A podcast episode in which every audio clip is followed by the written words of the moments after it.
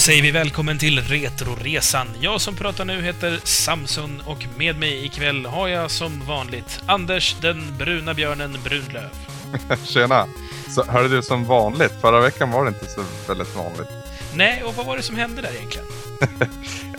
eh, som jag sagt så har det varit väldigt kallt i mina trakter under en väldigt lång tid. Och droppen rann till slut över på min bil där som inte ville ta den med. Sen när jag var nere och hälsade på mina föräldrar, eh, tre mil från Bollnäs söderut, så fick den en ispropp och ville inte starta. Så jag hade inga möjligheter att ta mig hem förrän morgonen därefter egentligen. Men du var åtminstone hos dina föräldrar, så du satt inte i en kall bil mitt ute i skogen med en björn precis utanför? Nej, jag satt i ett kallt hus med en massa hästar utanför. Nästan samma sak. Minst lika illa i alla fall. ja, ja. Eh, hur har veckan varit då? Du har, vi har inte hört av här på länge nu. Nej, det, det har varit bra. Jag har börjat ett nytt jobb. Oh, vad, vad gör du nu? nu håller jag på och servar och rengör och monterar en massa hjälpmedel inom, inom vård och omsorg. Du tar hand om folk helt enkelt? Eller du tar hand om maskiner som tar hand om folk? Ungefär så. Och framförallt provkör permobiler, vilket är väldigt kul. Du har väl lite blicken i din framtid. De, de, går, de går fortare än vad man kan tro faktiskt. Det betvivlar jag inte minst. Jag har faktiskt aldrig provsuttit en permobil, men jag har sett några stycken. Väldigt kul. Ja, eh, nu är inte vi här för att snacka skit, utan vi är här för att snacka tv-spel. Jajamän. Eller åtminstone en annan sorts skit, om man säger så. Ja. Eh, till dagen så har vi ju spelat dubbelt upp bärbar Mario. Ja, till, till förra veckan. Kan man ja, säga. egentligen till förra veckan, men det var ju någon som var ute och jagade björn här emellan. ja, jo. men innan vi ska prata om spelen så måste vi ta och titta lite på vad som finns i lyssnarbrevsäcken här. Så jag tänkte, jag bollar över till dig nu Anders, så får du berätta vad som finns där. Jajamän. Eh, det har inte kommit jätte, jättemycket sen, eh, sen förra veckan i och med att det var lite, lite kort och lite avsnitt. Eh, Lefyrus har ju dock plikttroget lämnat en kommentar. Eh, och han tyckte att det var hemskt med det här korta avsnittet i fråga. Och att dessutom att jag borde straffas för att jag inte kunde närvara. Ut och spring en mil. nej, nej. Jag, jag, tyckte det var straff nog att hålla på och trilskas med den där jävla skitbilen. Men eh, ja. Har ni lyssnare något roligare tips än att springa ett, en mil? Spring något... två mil. ja, du vill gärna att jag ska ut och flåsa va? jag fick ju göra det för fan. Ja, men det, var, det, var ju för att du inte, det var ju för att du inte litade på mig. Det är mycket värre. Ja, fast nu har ju du bevisat att du inte går att lita på mig förra veckan. Min bil går inte att lita på. Nej, men det är du som har köpt den och du hade inte kollat det här med isproppen. Mm. ja, vi, vi, vi går vidare istället. Det tycker jag också. Ja, han skriver ju också, Lefirius, att han håller med om att det är lite kort tid mellan utannonseringen av nästa spel och eh, ja, slutdatum för kommentarsinlämning då, så att säga. Eh, avsnittet kommer ut på fredagen och så ska man ha hunnit lämna lite kommentarer innan onsdag kväll. Så ser väl upplägget ut idag. Mm. Eh, han ger på förslag att vi skulle kunna utannonsera i princip när det blir klart då, vad vi ska spela, via våran förnämliga Twitter. Och det är ju inte alls en dum idé enligt min mening. Nej, jag tycker det låter väldigt vettigt. Ja, så vi kan väl kanske också bli lite bättre på att bestämma typ lite tidigare än fem minuter innan vi spelar in veckans avsnitt. jag tror att det är det som är vår största brist faktiskt. För hade, hade vi haft ett schema överhuvudtaget, då hade vi kunnat säga att okej, okay, men den här veckan kör vi det och nästa vecka kommer vi köra det och veckan efter det det. Problemet är ju att vi har ju inte den blekaste aning. Vi har ju ett hum om så här, det här är vad vi vill spela. Men vi, vi, du och jag, vi är ju så sämst på, på att planera, så vi, vi har ju ingenting spikat förrän det är så här, oj, nu måste vi säga något. ja, ja, men bra idé, Defirius. Den ska anammas, tycker jag i alla fall. Vi får se hur det blir. Men eh, ja, vi, vi hoppar vidare. Då hamnar vi på loading.se och där har Corell tyckt till och där tycker han att det var väldigt strångt gjort av dig att göra ett avsnitt trots att inte jag var närvarande då. Det tycker jag också. Ja, jag är beredd att hålla med jag också faktiskt. Även om jag har läst texten i fråga som, som hela avsnittet gick ut på så var det ändå mysigt att höra den där trudelutten och, och känna att det kom ut någonting i alla fall. Ett livstecken från, från Retresan-kontoret. det var väl inte eh, någonting jag hade planerat att göra, utan det var så här, nej, jag vill inte att det ska vara tyst den här veckan, jag gör någonting. Ja, bra, bra gjort. För det var du. Ja, du hade ingenting med saken nu. Du visste inte som att det skulle komma ut först de var ute. Nej, jag, jag, kom, jag kom hem jag på fredag morgon och så bara oj, det vart ett avsnitt ändå. Så trevligt. Ja, eh, på våran Facebookgrupp så har vi fått lite kommentarer som du missade förra veckan. Så de tänkte jag ta nu. Det är, det är rätt så härlig läsning. Eh, först har vi en kille som heter Tobias Mattsson och han skriver att det blir högre och högre standard för varje avsnitt. Bra pizzor och Anders börjar på en riktigt bra tempo med precis lagom detaljrikt berättande i sagostunden. Och det tackar både, både Samson och jag och framförallt jag för. Eh, han skriver också mycket bra och intressanta sidospår från Samson. Fan vad jag gillar er med ett stort utropstecken. Fan vad vi gillar det också. Ja, fortsätt jätte, jättegärna lyssna. Eh, han skriver också en liten anekdot om att eh, Super Mario Land är ganska kort. Han skriver att han köpte det på förra årets eh, Retro Gathering, den här retromässan som hålls i Stockholm. Och eh, skulle åka till en kompis därefter. Så han sprang in på Pressbyrån och köpte lite batterier och på tunnelbanan började han spela. Ett tågbyte och totalt 35 minuter senare så hade han hunnit tagit sig från Alvik till Fruängen och dessutom klarat spelet i fråga. Så det är ju en liten hum om hur pass kort Super Mario Land 1 då, eh, faktiskt är. Även om det kanske inte tog 35 minuter för mig att spela. Nej, jag är nog uppe i åtminstone en, nästan två timmar på det tror jag. Ja, någonstans där mellan en och en halv och två timmar skulle jag säga. Men det är, det är fortfarande rätt kort. Men eh, ja, vi får se vad vi tycker om det sen. Filip Olsson har också lämnat en kort men väldigt varm kommentar där han skriver underbart avsnitt, älskar Darkwing Ducks interlåt, både originalet och 8-bitars-versionen. Tack så mycket Filip! Vi gillar dig också. Jag ska flika in där Anders med att Filip har faktiskt skickat ett eh, personligt meddelande till mig på Facebook. Mhm. Där han också tillägger “Fortsätt med era enormt vackra podcaster. Längtar förväntansfullt på Super Mario Land-avsnittet”. Ja, men vad skönt. Ja, då hoppas vi att du blir nöjd nu då Filip. Eh, Jag förstår om du satt ensam och kramade om dig själv och grina förra fredagen. Till sist så har vi också Adam Einehag, även där på Facebookgruppen, som skriver att han hade förväntat sig ett kortare avsnitt efter senaste mastodontavsnittet. Men icke. Rivstart på över två timmar, fantastiskt skön längd och en stor smile-gubbe. Och det är alltså kommentar på Capcom Disney-avsnittet. Ja, det, onekligen så var ju inte mitt solavsnitt två timmar långt. Det hade Nej. till och med det hade inte ens jag orkat lyssna på. Nej, det tror inte jag heller faktiskt. Men eh, ja, tack så mycket Adam. Och vi får väl fortsätta göra långa avsnitt verkar det som. Det, Det, lu- det blir, verkar ju inte bli bättre, för det, det känns ju som att folk vill ha dem långa. det känns som att om vi spelar in ett 45 minuters avsnitt nu som liksom var premissen från början, då kommer ju folk vara, kommer få hatmejl. Ja, vi får hitta på fler och fler saker vi kan fylla de här två, tre timmarna med. Exakt, och vi är suckers för eh, att bli kliad på ryggen eller ja, smekta medhårs och sånt. oh, ja. Men det var allt i postsäcken för den här veckan. Fortsätt gärna kommentera och glöm inte bort att lämna recensioner på iTunes så vi, vi kommer upp lite i status där.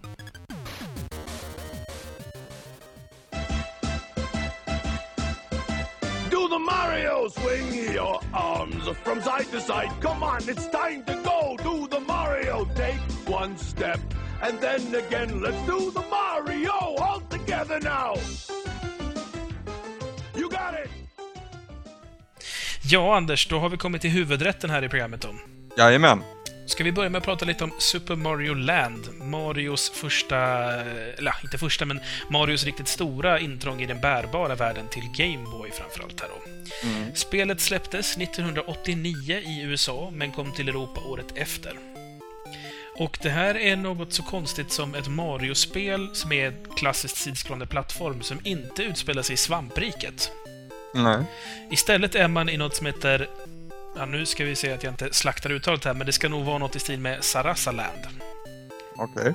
Och det är alltså inte Bowser som är inblandad den här gången, och det är inte ens prinsessan Peach, utan det är istället då prinsessan Daisy, som vad jag förstått ska ha en orange klänning istället för en rosa. Inte för att det syns i det svartvita Gameboyen, men ändå.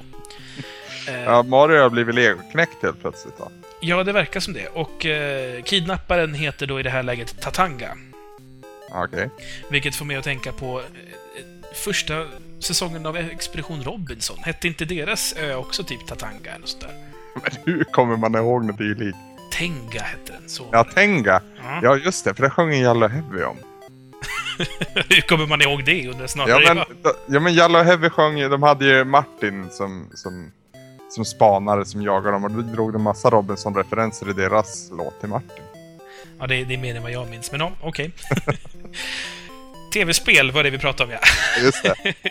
ja, det är alltså ett plattformsspel och det är inte utvecklat av Shigeru Miyamoto, utan istället så är det Gunpei Yokoi som är med i farten. Eh, och det är lite kul, för det är lite av hans plattform. Det är ju han som har designat själva Gameboyen och eh, han ligger ju bakom liksom väldigt mycket i hela Gameboy-projektet. Så då följde det ju sig naturligt att det också är hans team som gör spelet, som är liksom det stora spelet till eh, konsolen. Mm. Eh, ja, jag tänkte ska vi prata lite om, om liksom spelet i sig då helt enkelt och inte bara runt omkring det här. Det är ju ett plattformsspel som jag nämnde och det börjar som liksom standard Mario. Du ska ta dig från vänster till höger och i slutet av banan så finns det någon typ av dörr, flagga, någonting, whatever. Mm. Eh, här dock så mixar de upp det lite och har lite annorlunda banor också. Vi ska komma till dem lite senare. Jag tänkte vi börjar med det ytliga, för det är alltid enklast.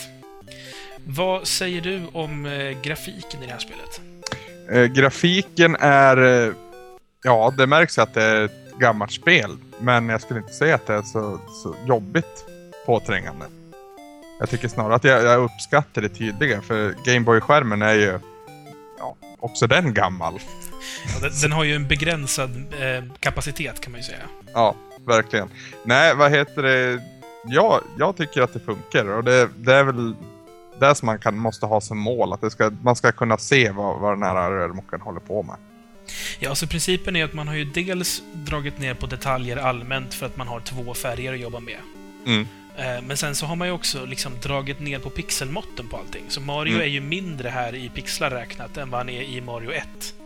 Mm. När kom Mario 1? Då ska du svara snabbt. 1987? jag har ingen aning. Alltså Super Mario, Su- Super Mario Bros då. Ja, Hör, precis. hörde du att jag sa Bros nu? Ja, jag säger fortfarande bros. Ja, men jag vill också säga Bros.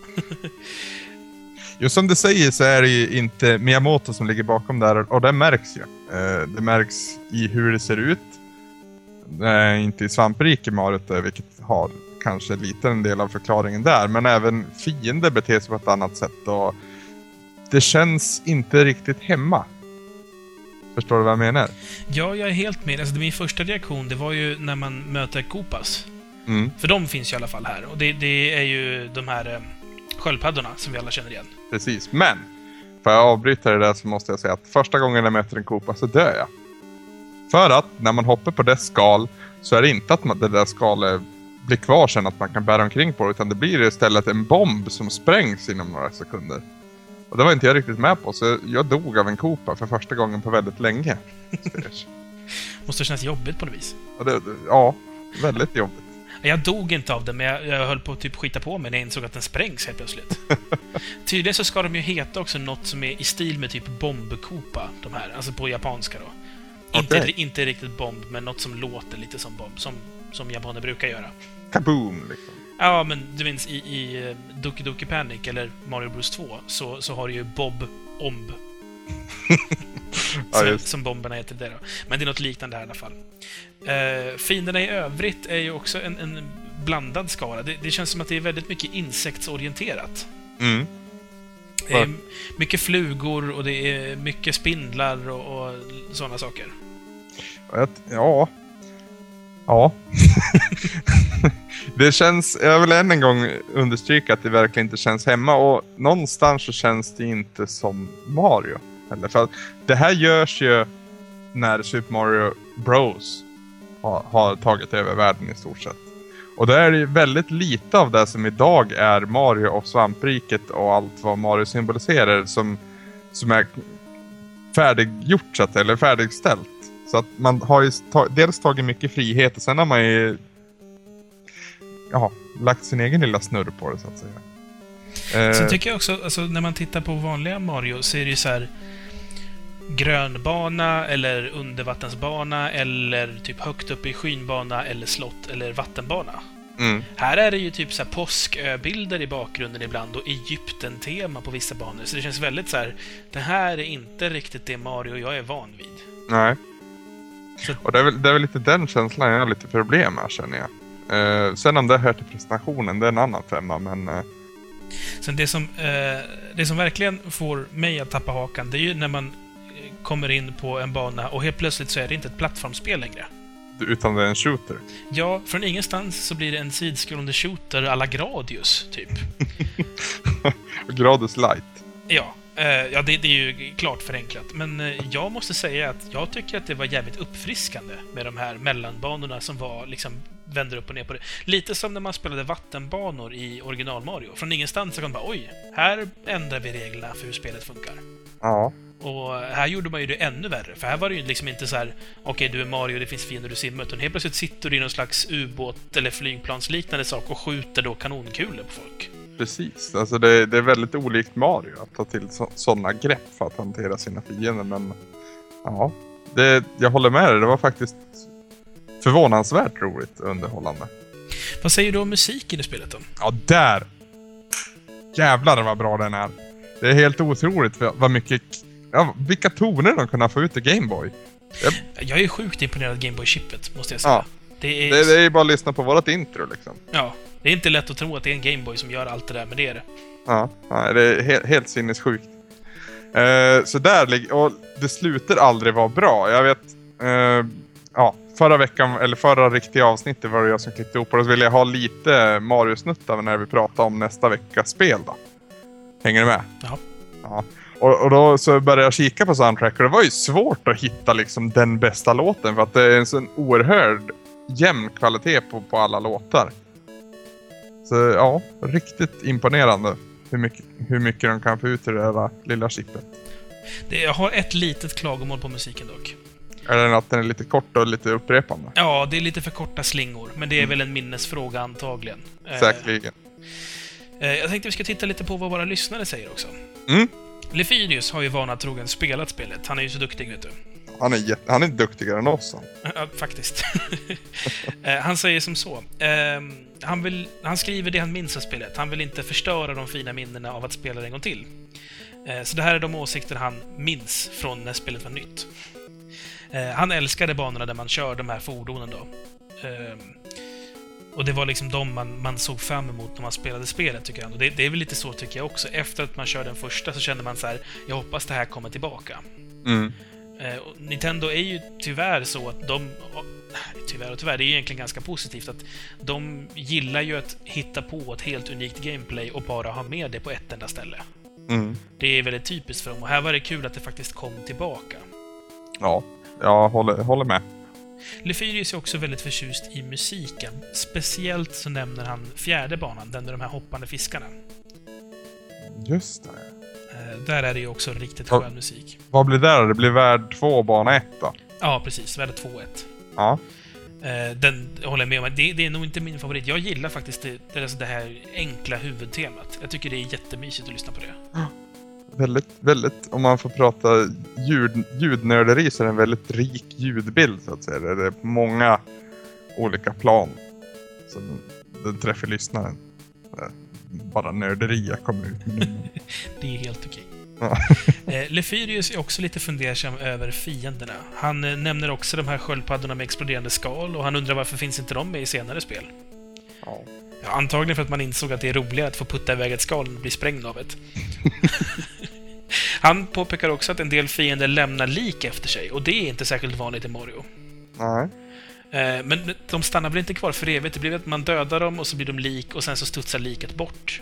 Ja, men och så en jäkla konstigt ljud i anslutning med det. Jag, jag har varit rädd där ett par gånger. jo, det, det är väldigt, väldigt, väldigt märkligt måste jag säga. Ja. Aloysius har också tyckt till om spelet. Mm. Eh, och han tycker att det känns väldigt primitivt. Och det, det Ja. finns det ju, det är det ju. Det är ju ett gammalt spel. Det här är ett spel som verkligen känns att det är gammalt när man spelar. Vi har ju inte pratat om eh, riktiga faktorn så att säga som gör, som gör att det känns primitivt än. Vi ska väl komma in på det. Vi kommer till det, oroa dig inte. Eh, Aloysius påpekar att grafiken är visserligen tydlig och funktionell, men den känns väldigt liten och plottrig. Eh, och ja, det gör den ju. Jag tror att det kan ha att göra med att alltså, maskinen i sig var ju väldigt ny här. Mm. Så jag tror att man, man visste liksom inte hur man skulle optimera koden för att kunna visa lite mer avancerad grafik. För den är ju extremt simpel. Mm. Alltså det är ju grafik som man kan rita i Microsoft Paint, liksom. eh, Aloysius kommer också in på lite negativa saker som verkligen är negativa också, för nu har vi pratat ganska glattigt om, om hur mycket vi gillar detaljer med spelet. Mm. Men han tar upp någonting som också jag tycker är en riktigt stort problem i spelet. Spelkontrollen. Mm. Eh, Det är inte alls normal Mario-nivå på den, utan den känns sladdrig och oprecis. Eh, Och det, det, är liksom, det märks att det är en helt annan motor i det här läget, för det är inte alls samma Mario som man är van vid. Visst, man Han vänjer har sig. inte samma tyngd, tycker jag. Han, han är alldeles för uh, lättfotad. Han väger för lite på något vis. Och man, vill, man landar väldigt sällan där man vill landa. Och Ja, alltså- Istället här landar man liksom lite på sidan och så dör man av en Goomba. Liksom. Hur ofta händer det? Ja, det är en konstig kombination. Det, det som är det att spriten som man är, den rör sig alldeles för snabbt när den rör sig vertikalt, har jag spånat fram till. Okej. För att när du hoppar så går det för fort att komma upp i luften. Och på samma sätt när du faller så faller du snabbare än vad du ska göra. Och jag tycker att det är ett jätteproblem, framförallt det här med fallbiten. För när jag landar så vill ju jag styra i liksom fallet vart jag ska landa. Och jag känner inte att jag har tid med det. Så det känns som att man spelar Tetris och det går bara liksom, det går för fort. Man hinner inte styra vart man vill liksom. Ja, just det. Ja, det kan stämma. Ja, eh, det är i alla fall ett väldigt stort problem. Man, man vänjer sig vid det förstås, för det, det är ju liksom, det är inte en dålig kontroll, den är bara den är inte vad man förväntar sig av Mario, och det är därför den blir som chock. Um, Aloysius tycker också att spelet blir lite svårt när man närmar sig slutet. Och han påpekar också att han inte är en vän av shooters, och tycker därför att banorna med ubåten och flygplanet är roliga, men ändå inte riktigt Mario och lite för utmanande. Ja, alltså utmanande skulle inte jag hålla med om. För jag tycker, tycker nästan de var enklast. För det var i princip button mashing. Så upplevde jag det i alla fall. Däremot finns det vissa andra banor mot slutet under den sista världen då. Eh, som det hände att man dog en gång för mycket kanske. Eh, jag håller dock väldigt mycket med när, när, när han säger att shooter inte är ja, Mario. Mm. För, för det är det inte. Men det, det är som sagt ett kul inslag i ett spel som inte är så mycket Mario alls.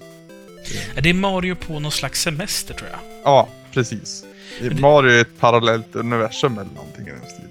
Ja, men jag får, alltså jag får lite samma känsla som jag får när jag spelar Super Mario Sunshine.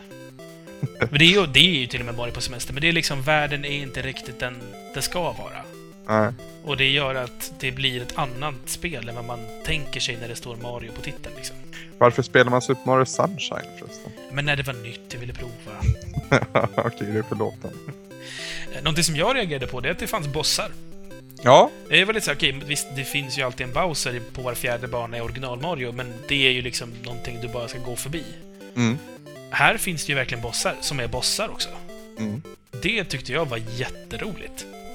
ja, alltså faktumet var roligt. Sen om bossarna var så jäkla roliga. Ja, det är ju nästa punkt. det- var ju inte några jätteintressanta bossar i sig, men det var kul att man hade mixat upp det med, framförallt på shooterbanorna. Eh, Även om de är liksom bajslätta. De är, de är löjligt lätta, alla bossarna. Till och med... Nej, okej, sista Tatanga tyckte jag var lite roligare, för det var lite mer utmaning. Det enda jag tänkte under bossarna det var liksom, undrar när Mega Man 10 släpps så jag får möta lite riktiga bossar någon gång. Du ska inte vara så hård mot honom. Nej, nej okej då. Jag ska vara Det, snäll. det där är ju som att jämföra så här, Chicago Bulls med typ klass 5C i medicinboll. Ja, väldigt sant. Väldigt sant. Jag reagerade också lite över vissa detaljer med grafiken. Eh, framförallt då bana 4, det vill säga 2-1. Mm. Eller nej, tänker jag fel nu. Det är i alla fall någon bana där det kommer fiender som liksom springer på marken och hoppar. Ser ut som typ små flickor. Vad Ja. exakt är det man slåss mot? Alltså jag tänkte så här, kan det vara någon slags häxa? Eller ska det vara typ lekande barn som typ springer och inte ser sig för? För det var lite den känslan jag fick. Jag är väldigt förvånad över det. Ja, det, jag reagerar ju på en annan fiende, de här med, med en kniv i huvudet. Eller, Fast de gillade jag. Ja, jag gillar dem också, men alltså vad är det här? Tänkte jag snarare. Fast jag tänkte, det är i och för sig också lite kul att det fanns en spökbana mitt i alltihopa. Ja, ja. Eh, Jag tänkte mig att det var ju typ Goombas med en, en läskig mask på sig. Och det tyckte jag var lite charmigt. Alltså, jag, gillar Goombas, jag tycker de är hemskt söta. Så Goombas är det bästa som finns. Ja, jag skulle nog kunna tänka mig att tatuera en Goomba om det inte vore så jävla vanligt liksom. Ja, precis. Man skulle ha varit först på den idén. Ja, eller ännu värre, hade man varit först hade man sagt åh shit, nu har alla ihop en. I och för sig. Hur som i alla fall. Jag tänkte mig att det var typ Goombas som var så här, vi måste vara läskiga för vi är på spökområdet nu. Så tog de på sig så här läskiga masker med en kniv i. Så. jag tänker mig att den är fastspänd med så här remmar, du vet, som alltid går sönder efter ett tag. Så det blir tajtare och på tajtare. halva ansikt- ansikte. Ja, men det, man tar på sig den och så efter ett tag så går den sönder och så typ knyter man om den och så blir den lite tajtare för varje gång det här händer. Så till slut så sitter man typ och har ont i ansiktet för att den är så tajt. Ja, det är en fin utvärdering tycker jag. Ja. Um, någonting som jag... eh, Det, det största, stora grejen med spelet, för mig i alla fall, det är att det är på tok för kort. Mm. Och det är verkligen inte kort som är att så här, ja, men det är kort, Gears of War är kort. Det här är verkligen kort. Det är riktigt kort. Det är, Det är ba- kort för att vara från 89 också. Alltså. Ja, alltså det är ju... Eh, är det fem världar, va? Tror Inte fyra. Är det, är det bara fyra till och med? Ja, det är fyra världar och det är tre banor på varje. Allt som allt tolv banor. Mm. Och det är på tok för lite. Det känns verkligen som att man... Eh, ja. Jag vet inte varför man har gjort det på det viset. Ja, Kanske utrymmesskäl, kanske budgetskäl, men det är... eh, Det, det finns inte tillräckligt mycket omspelarvärde i spelet för att ge liksom så lite spel för en. Ja, du, du pratade tidigare om att det här, ja, det här segmentet som vi befinner oss i nu så att säga, det skulle vara avsnittets huvudrätt. Men jag skulle snarare se det som en aptitretare inför Super Mario Land 2. ja, Jag tänkte spelen som stort. ja jo, jag, jag vet. Men jag ville ju vara lite fyndig jag men då kommer ju du och...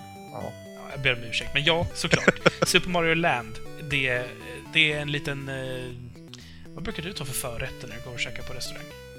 Oftast en toast med någon, med någon röra på. Okej, men då kan vi säga att det är en toast med något röra på. jag är väldigt förtjust i någon så här eh, ganska kryddstark saffranssoppa med lite kyckling till. Ja, det är inte helt fel heller. Mm, jag åt jag häromdagen. Fan vad gott det var. Ja, då vet vi vad jag ätit. ja, när vi ändå pratat lite om förrätter och mat här, då tycker jag vi drar till med pizzorna den här gången då. Ja, ska jag börja eller? Det är alltid jag som börjar, så nu tycker jag det är din tur. Okej. eh, Super Mario Land 1. Det är någonting som, jag vet inte om det är någonting som bara förekommer i där alla nedanför centralstation i Stockholm kallar Norrland. Men eh, Du, här nere i Skåne kan jag säga att allting ovanför Lund är Norrland. okej. eh, egentligen så är allting ovanför Sundsvall Norrland. Inte Dalälven man brukar säga. Kanske det. Skitsamma. eh, Pelles pizza finns det någonting som heter. Det är alltså en sån här... Det var nog den första mikropizzan, skulle jag tro. Den är väldigt, väldigt enkel. Består av väldigt, väldigt mycket deg, lite tomatsås, väldigt lite skinka och väldigt lite ost. Um, och den smakar ju därefter också. Det smakar ju inte som en pizza. Den har alla ingredienser rätt, men eh, det, det smakar snarare som en, som en klump deg med lite ketchup och ost och skinka på. Ungefär som de pizzor man brukar göra när man var liten med, med tunnbröd och ketchup och skinka och ost. Alltså, har jag aldrig gjort, men okej. nej, jag, jag, jag tänkte att det här kan inte vara så svårt att göra själv när jag käkar pizza och liksom började gilla pizza. Så det gjorde man ju en hemmagjord Vesuvio i, i mikron. Och det, det vart ju med varierat resultat. Så trots att ingredienserna är ja, där de ska vara så är det fel mängd och det är, allting är egentligen bara fel med det. Så att det smakar inte så jäkla bra innan det är färdigt. Plus att den är väldigt liten den här pizzan också. Den är stor som, som en mindre pannkaka kan man säga. Så ja, det är, det är vad Super Mario Land är för mig. Pelles pizza, om ni kan komma ihåg det. Ja, jag som inte är norrlänning då, jag har ju valt att kalla det för en Billys panpizza. Ja, men Med ungefär samma motivation faktiskt. Eh, Jag jämför en Billys panpizza ungefär så som du beskriver den här Pelle-pizzan. Mm. Eh, Det är verkligen en liten bit pizza som har allt innehåll som ska finnas på en pizza, men det är ändå inte riktigt, riktigt en pizza. Det är mer ett helt okej mellanmål Men det är ingenting du blir mätt på. Det är ingenting som du säger åh, nu ska det bli gott med lite ja, pizza. Tänker man inte när man äter en Billys liksom. Alltså jag råkar ju gilla Billys väldigt mycket faktiskt. Men Ja. det är, det är, jag, Du tänker, tänker du att du ska käka pizza när du käkar en Billys? nej jag tänker att jag ska käka Billys. Precis, precis. Ja, point taken. Sen måste jag också tillägga att jag lagade aldrig någon tunnbrödspizza med ketchup när jag var liten. Min pappa var pizzabagare när jag växte upp. Ja, för fan. Jag hade riktig pizza. sa- Ja, eh, jag vet jag fick övertala min farmor att- att käka pizza. Det tog ungefär en vecka. Och sen åt hon det en gång och sen har hon inte ätit pizza mer. Oj då. Ja, Jag fick det med modersmjölken då. Pappa är invandrare, det sägs självt. Klart vi hade en pizzeria liksom. Ja, just det. Ja, men då tycker jag vi tar och stänger... Eller stänger. Vi tar och eh, byter kapitel till Super Mario Land 2. Mm.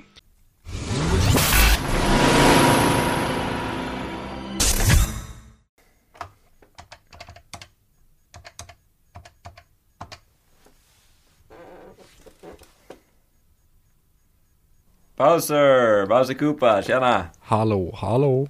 Läget? Du, de här ritningarna på ditt nya fort, jag har lite förslag. Ja men det är ju lysande. Mm. Eh, Du sa att du vill ha det väldigt inbrottssäkert. Du snackar bland annat om någon slags eh, lavagropar i korridoren. Eh, måste det vara lava där?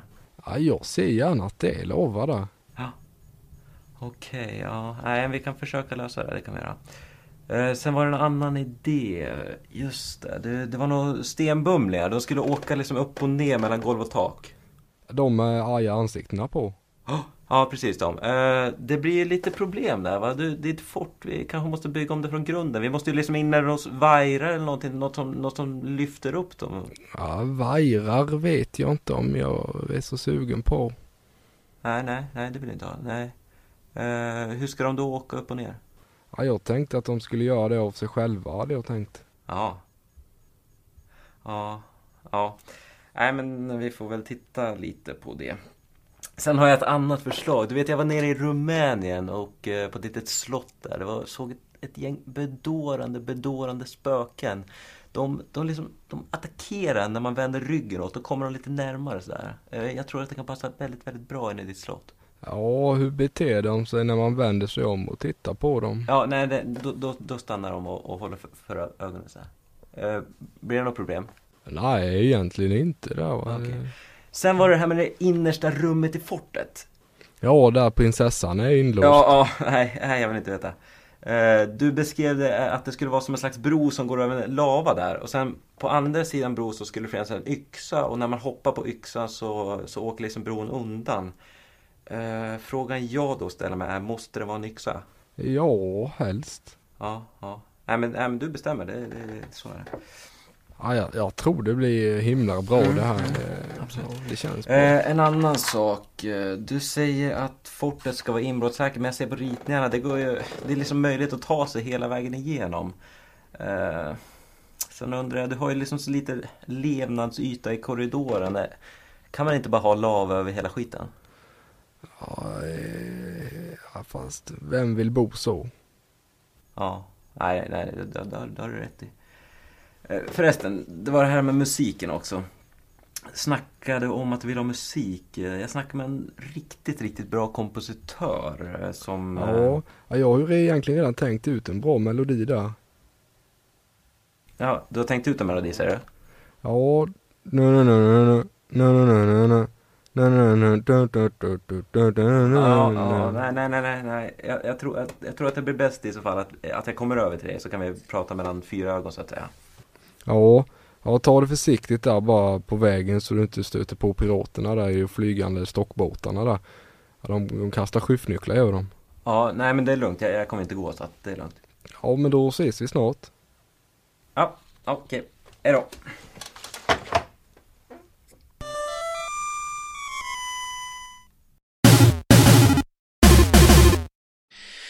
Ja, då har vi alltså en uppföljare som kom tre år senare, i alla fall till Europa då. 1993 såg Super Mario Land 2 Six Golden Coins dagens ljus. Eh, I Europa då. Eh, Spelet är faktiskt baserat på Super Mario Bros 3-motorn, fast den är då lite förändrad förstås för att passa på en Game Boy. Alltså, för att flika in här, det, det är svårt att förstå att det är från samma liksom, konsol när man, när man byter kassett och stoppar in den här istället. Enorm skillnad. Alltså det är verkligen natt... Nej, det är inte natt och dag. Det är som skillnaden mellan Playstation 1 och Playstation 3. Alltså, det, Ja. det är det hoppet det känns som. Och det är samma en, enhet. Alltså, det är helt absurt. För, eh, jag menar, man kan ju dra jämförelsen och jämföra Super Mario Bros 1 med Super Mario Bros 3. Men då är det ändå att Super Mario Bros 1 var jäkligt bra och det har fortfarande mycket spel i sig. Medan jag inte tycker att Super Mario Land har det. Nej. Sen tycker jag att Super Mario Bros 1 har charmig grafik, medan Mario Land 1 faktiskt inte är så mycket av ett grafiskt mästerverk. Nej. Eh, När vi ändå pratar så här om grafik och så vidare, då kan vi ta och titta lite på vad vår kära vän Lefyrius säger om grafiken. Mm. Han säger så här. Väldigt tydlig och bra att den passar i systemet väldigt väl då. Eh, i, på en Gameboy så ska grafik synas bra i ljus och det gör den här. Det går att ligga på stranden och spela Gameboy. Han tillägger också att han ser saker som han inte har sett i ett Mario-spel tidigare. Eller senare heller för en del. Och då nämner han bland annat myrorna, maskerna med en kniv i skallen. Anders, har vi blandat ihop fienderna här? Ja, det... Vad fan är det tvåan? Det är ju pinsamt, Anders. Nu får vi Ja. bakläxa båda två här. Vi måste Vadå, kunna skilja inte så spel. jävla... Nej, usch. Jo, vi måste kunna skilja spelen åt. Och båda två missar det och ingen av oss rättar den andra.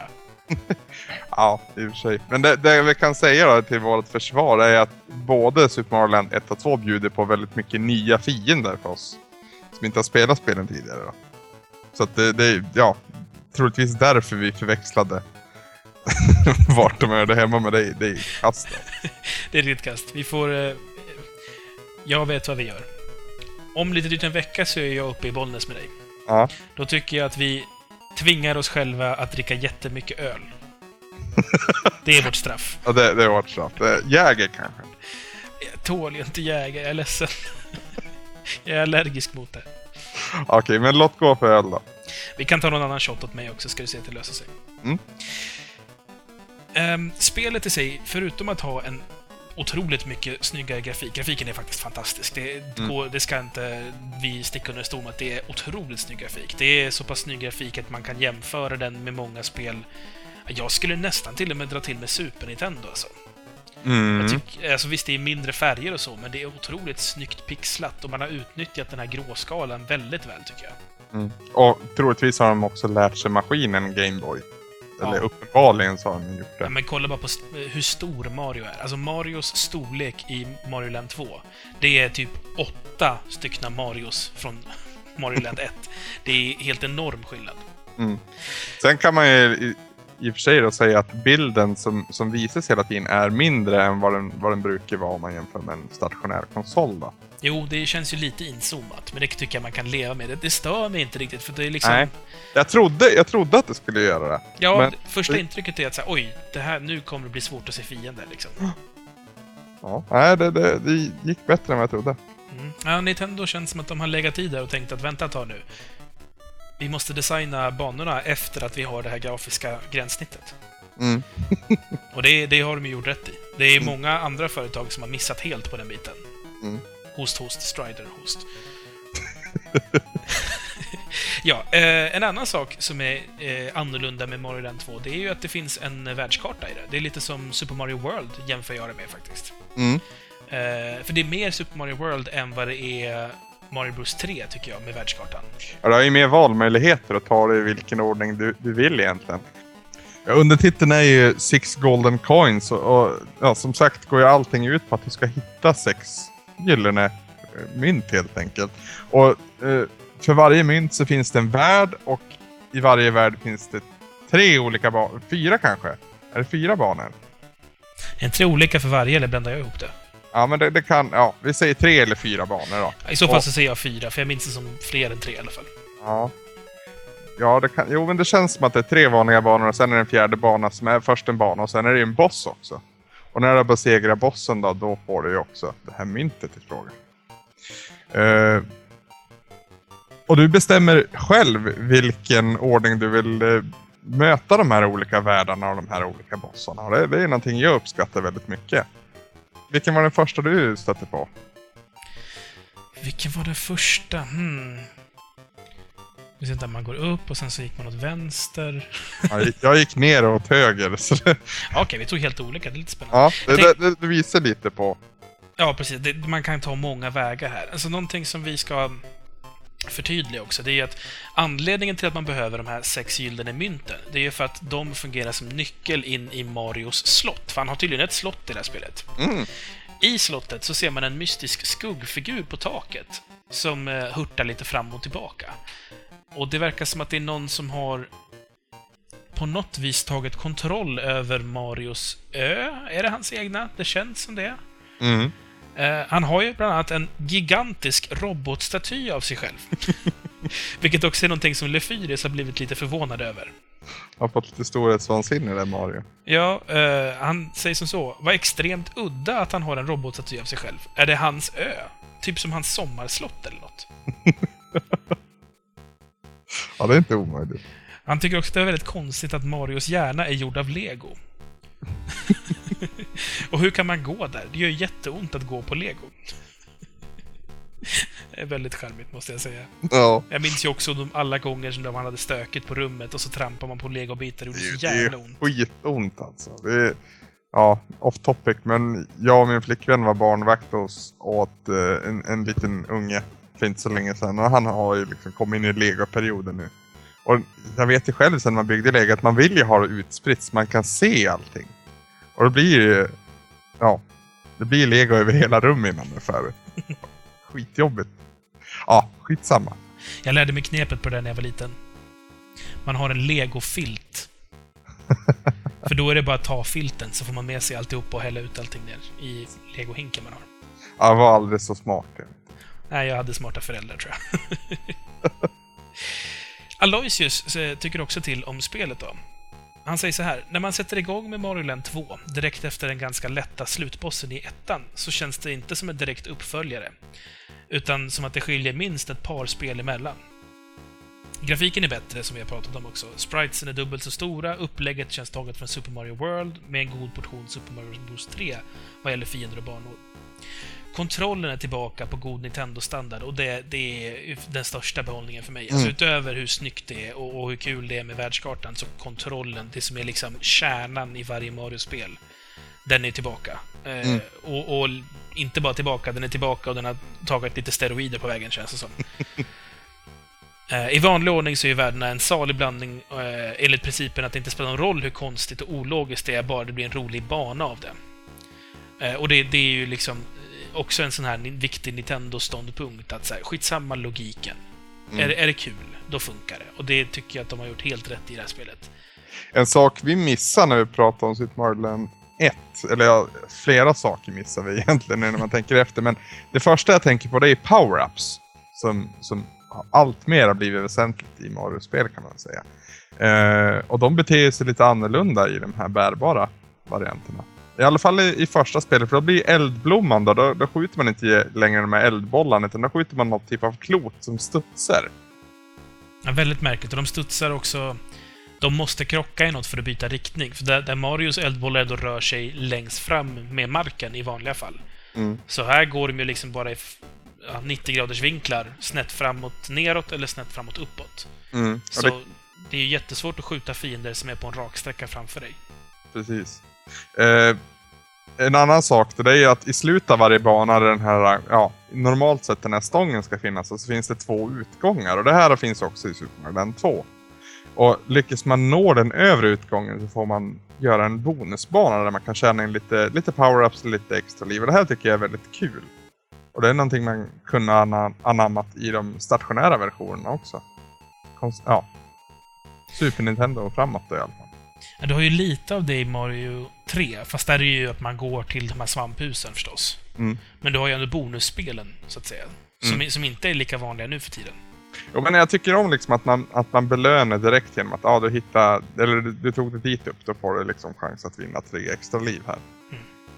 Det gillar Sen, jag sen tycker jag att extra liv är en fantastiskt dålig valuta i de här spelen. För det, du dör ju typ... Eller du dör ju en hel del, men du får ju så mycket extra liv så det spelar ingen roll att du dör en hel del. Nej, nej. Ja, det, det, likadant i både ettan och tvåan, att det har extremt mycket liv innan det är färdigt. Eh, angående den här eldbollen också då. som är, liksom poängen med hela den här monologen, det var ju att i Super Mario Land 2 så är den ju tillbaka dit den ska, så att säga. Han spottar eldbollar som studsar fram i, på marken. Som det ska vara. Förutom det så har han ju också hittat en, en keps som man kan flaxa med. Och Den- glidflyga. Den gillar jag riktigt Ja, den- mycket. Jag älskar den. Och det har jag sagt flera gånger att jag gillar saker man kan flyga med. Det kan man ju inte flyga med. Man kan ju ja, glidflyga då. Som en bättre version av Tanuki-dräkten egentligen. Förutom att du inte kan flyga, som sagt. Men ja. Eh, du kan glidflyga väldigt långa sträckor om du, om du ger dig fan på det egentligen. Och hjälper ofta till att nå den här högsta punkten i slutet av banan. Aloysius tar upp en sak angående eh, liken som vi pratade om lite tidigare på första spelet. Mm. Han eh, hävdar att det kommer från det ursprungliga Mario Bros. Alltså du vet, inte Super, utan bara Mario Bros. När det var statiska skärmar med fiender som kommer ut ur rör. Ja, just det. Som, som vart ett bonusspel i Super Mario Bros 3 sen. Precis. Ja. Han säger då att den här animationen där fienden blir ett lik för att sen eh, liksom fladdra av skärmen, den kommer därifrån. Och nu när jag tänker efter så stämmer ju det. Ja. Eh, och även de Fan här... vilken koll han har! Ja, eh, bonus Aloysius. Eh, jag vet inte, pling pling pling, eller vad man ska säga. Sen påpekar han också att de här flaxande insektsliknande, dem, de fanns ju också i Mario Bros. Det har han också rätt i. Fan vad vi...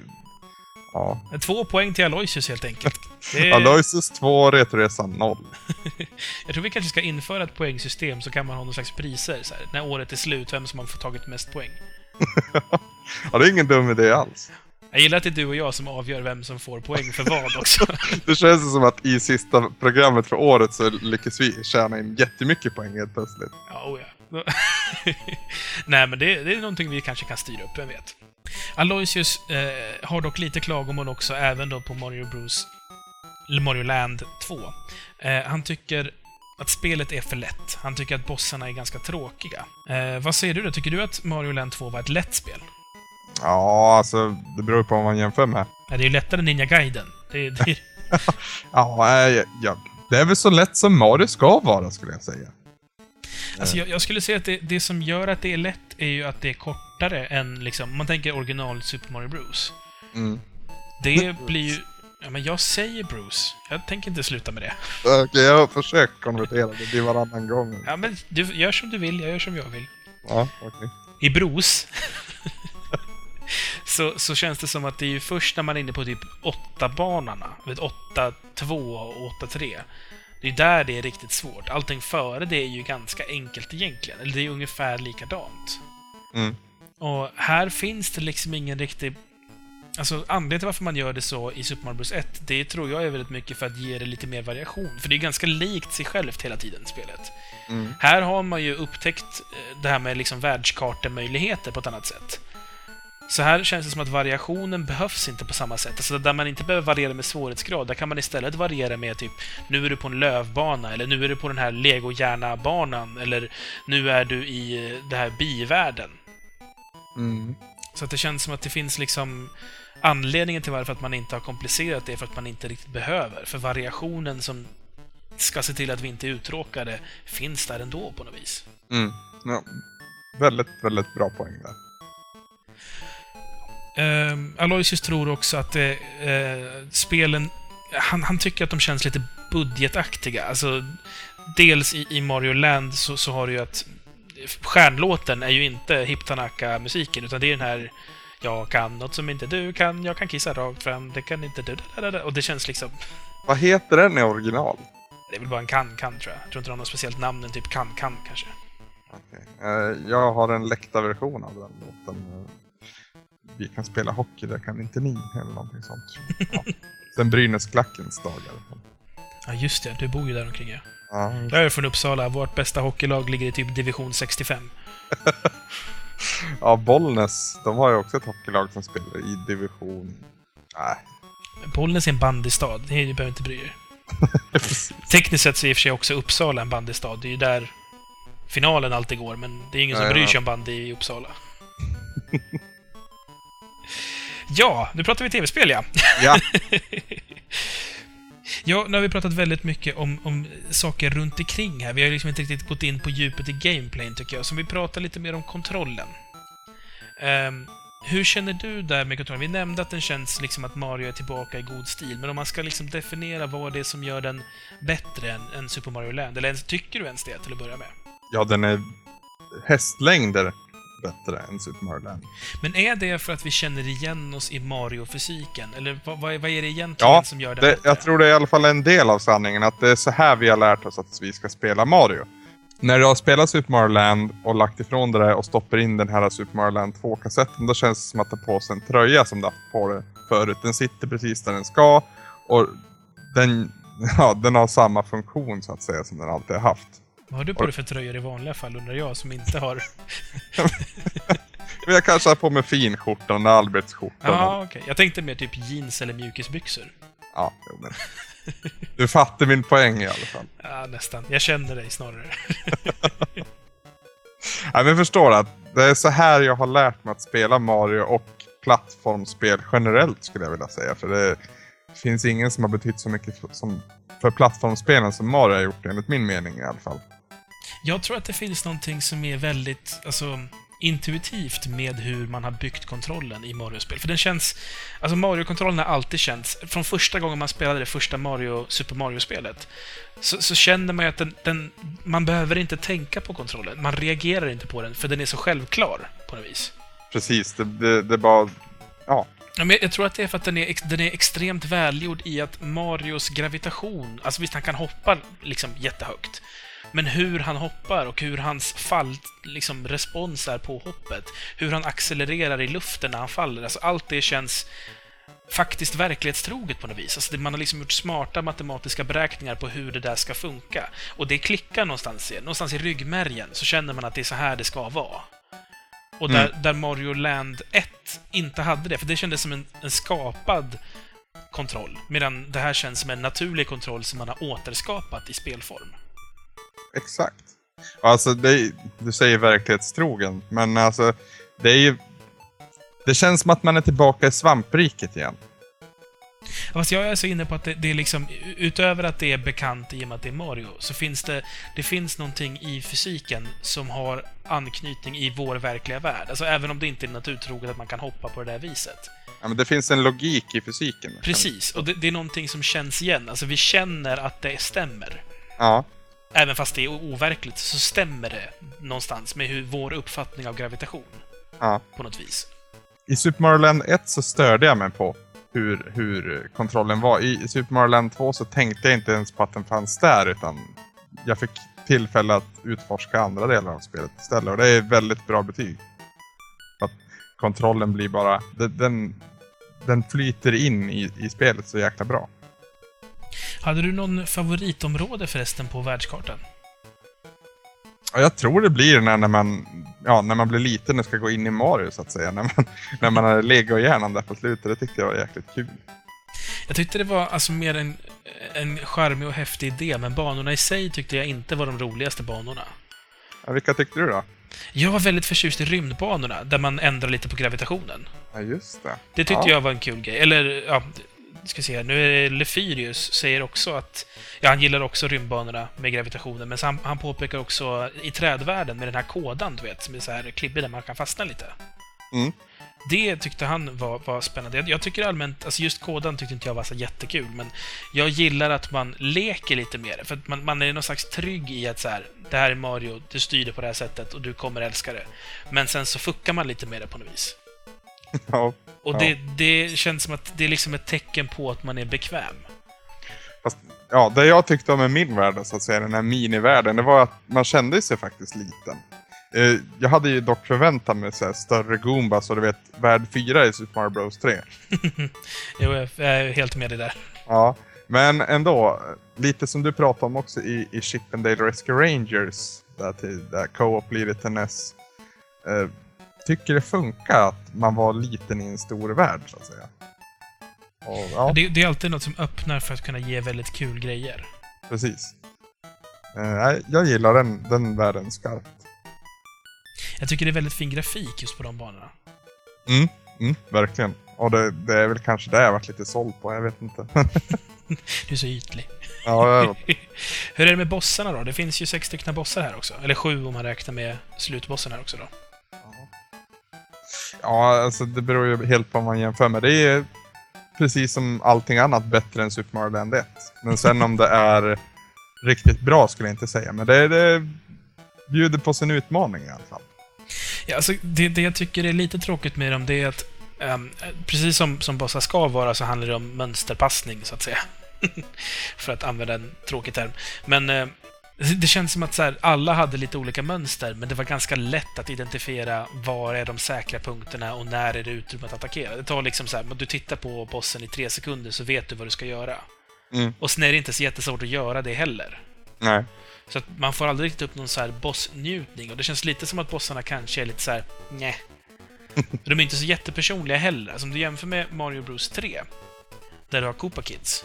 Mm. Så visserligen att Koopa Kids är ju i princip likadana allihopa i hur du ska ta dig an dem. De är liksom inte särskilt jättevarierade. Lite finns det ju, men det är inte så jättemycket. Eh, Men där har de istället så pass mycket personlighet att du inte tycker att det är upprepande, för du är intresserad av att se den här och du är liksom så här, ah okej, det här, men det här är bråkstake-ungen liksom. Du kan identifiera det och känna igen det i en slags syskonskara i det hela. Och så blir de ju gradvis svårare också. De får ju fler och fler egenskaper så att säga. Med bollar som flyger omkring i rummet och ibland så... Ja, ibland så väger de tungt så att marken vibrerar när de landar. Jo, men i, i stil med hur, hur Bowser blir svårare och svårare i Mario Bros 1. Liksom. Man lägger Mm. på fler funktioner. Men eh, det känns här lite som att Dels är de inte så jättepersonliga, bossarna. De är, man, man vet inte vilka de är riktigt. De har inte fått någon ordentlig bakgrundshistoria. Du, du, du kan inte själv heller dra någon slags egna slutsatser av hur de är, utan de är liksom bara, "Ah, okej, men det är, det är Warriors hantlangare, men vi vet inte så mycket mer än så, liksom. Nej. Äh, vad heter det? En boss jag gillar dock, det var ju den här råttan som sprang mellan olika rör. Bara för att, ja. Det väl- gäller väl alla bossar egentligen. Jag tror det i alla fall, men jag kanske säger för mycket nu. Hur som helst, efter en träff så blir den lite snabbare och efter en, en andra träff så blir den ännu snabbare. Och den här råttan bjöd på sin utmaning alltså redan innan han hade blivit träffad första gången. Och när man till slut skulle avsluta då kändes det som att jag mer hade tur än att jag liksom, ja, var duktig när jag, när jag klarade av honom. Det var dels ett begränsat utrymme han sprang på sen var det med en väldig hastighet också. Och sånt gillar jag. Ja, alltså jag- jag tycker inte just den var något jättespännande, men jag uppskattade att det var någonting som försökte göra någonting mer än, än de andra som var liksom Här är jag och nu dyker jag ner där och sen så medan jag är i bottenläget så kan du hoppa på mig. Alltså, för det var väldigt mycket sånt kände jag i övrigt. Mm. Lefyrius tycker att det är irriterande med att vissa banor scrollar framåt hela tiden. Eh, och jag håller helt klart med. Jag har aldrig gillat Mario-banor som självscrollar. Undantag då för skjutbanorna från Mario Land, som jag faktiskt tyckte om. eh, men det går alltid för sakta. Det gjorde det redan i Super Mario Bros 3.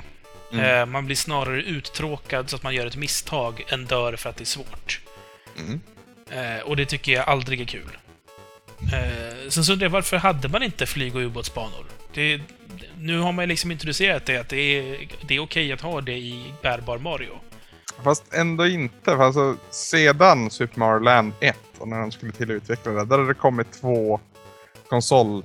Alltså, ja, två till Nintendo 8-bitar så att säga. Super, ja, Ducky Ducky Panic då, Mm. egentligen. Och även Super Mario Bros 3 som... Titta, nu sa jag Bruce också. Eh, som som vi alla vet är världens bästa spel. Så de, de hade ju andra grunder att stå på den här gången. Så de fick kapa av lite av det som gjorde Super Mario Land 1 unikt för att försöka återskapa det bästa från Super Mario Land 3 då istället på bärbart format. Bruce 3. Ja, ja. Ja, men ja, jag förstår vad du menar. Mm.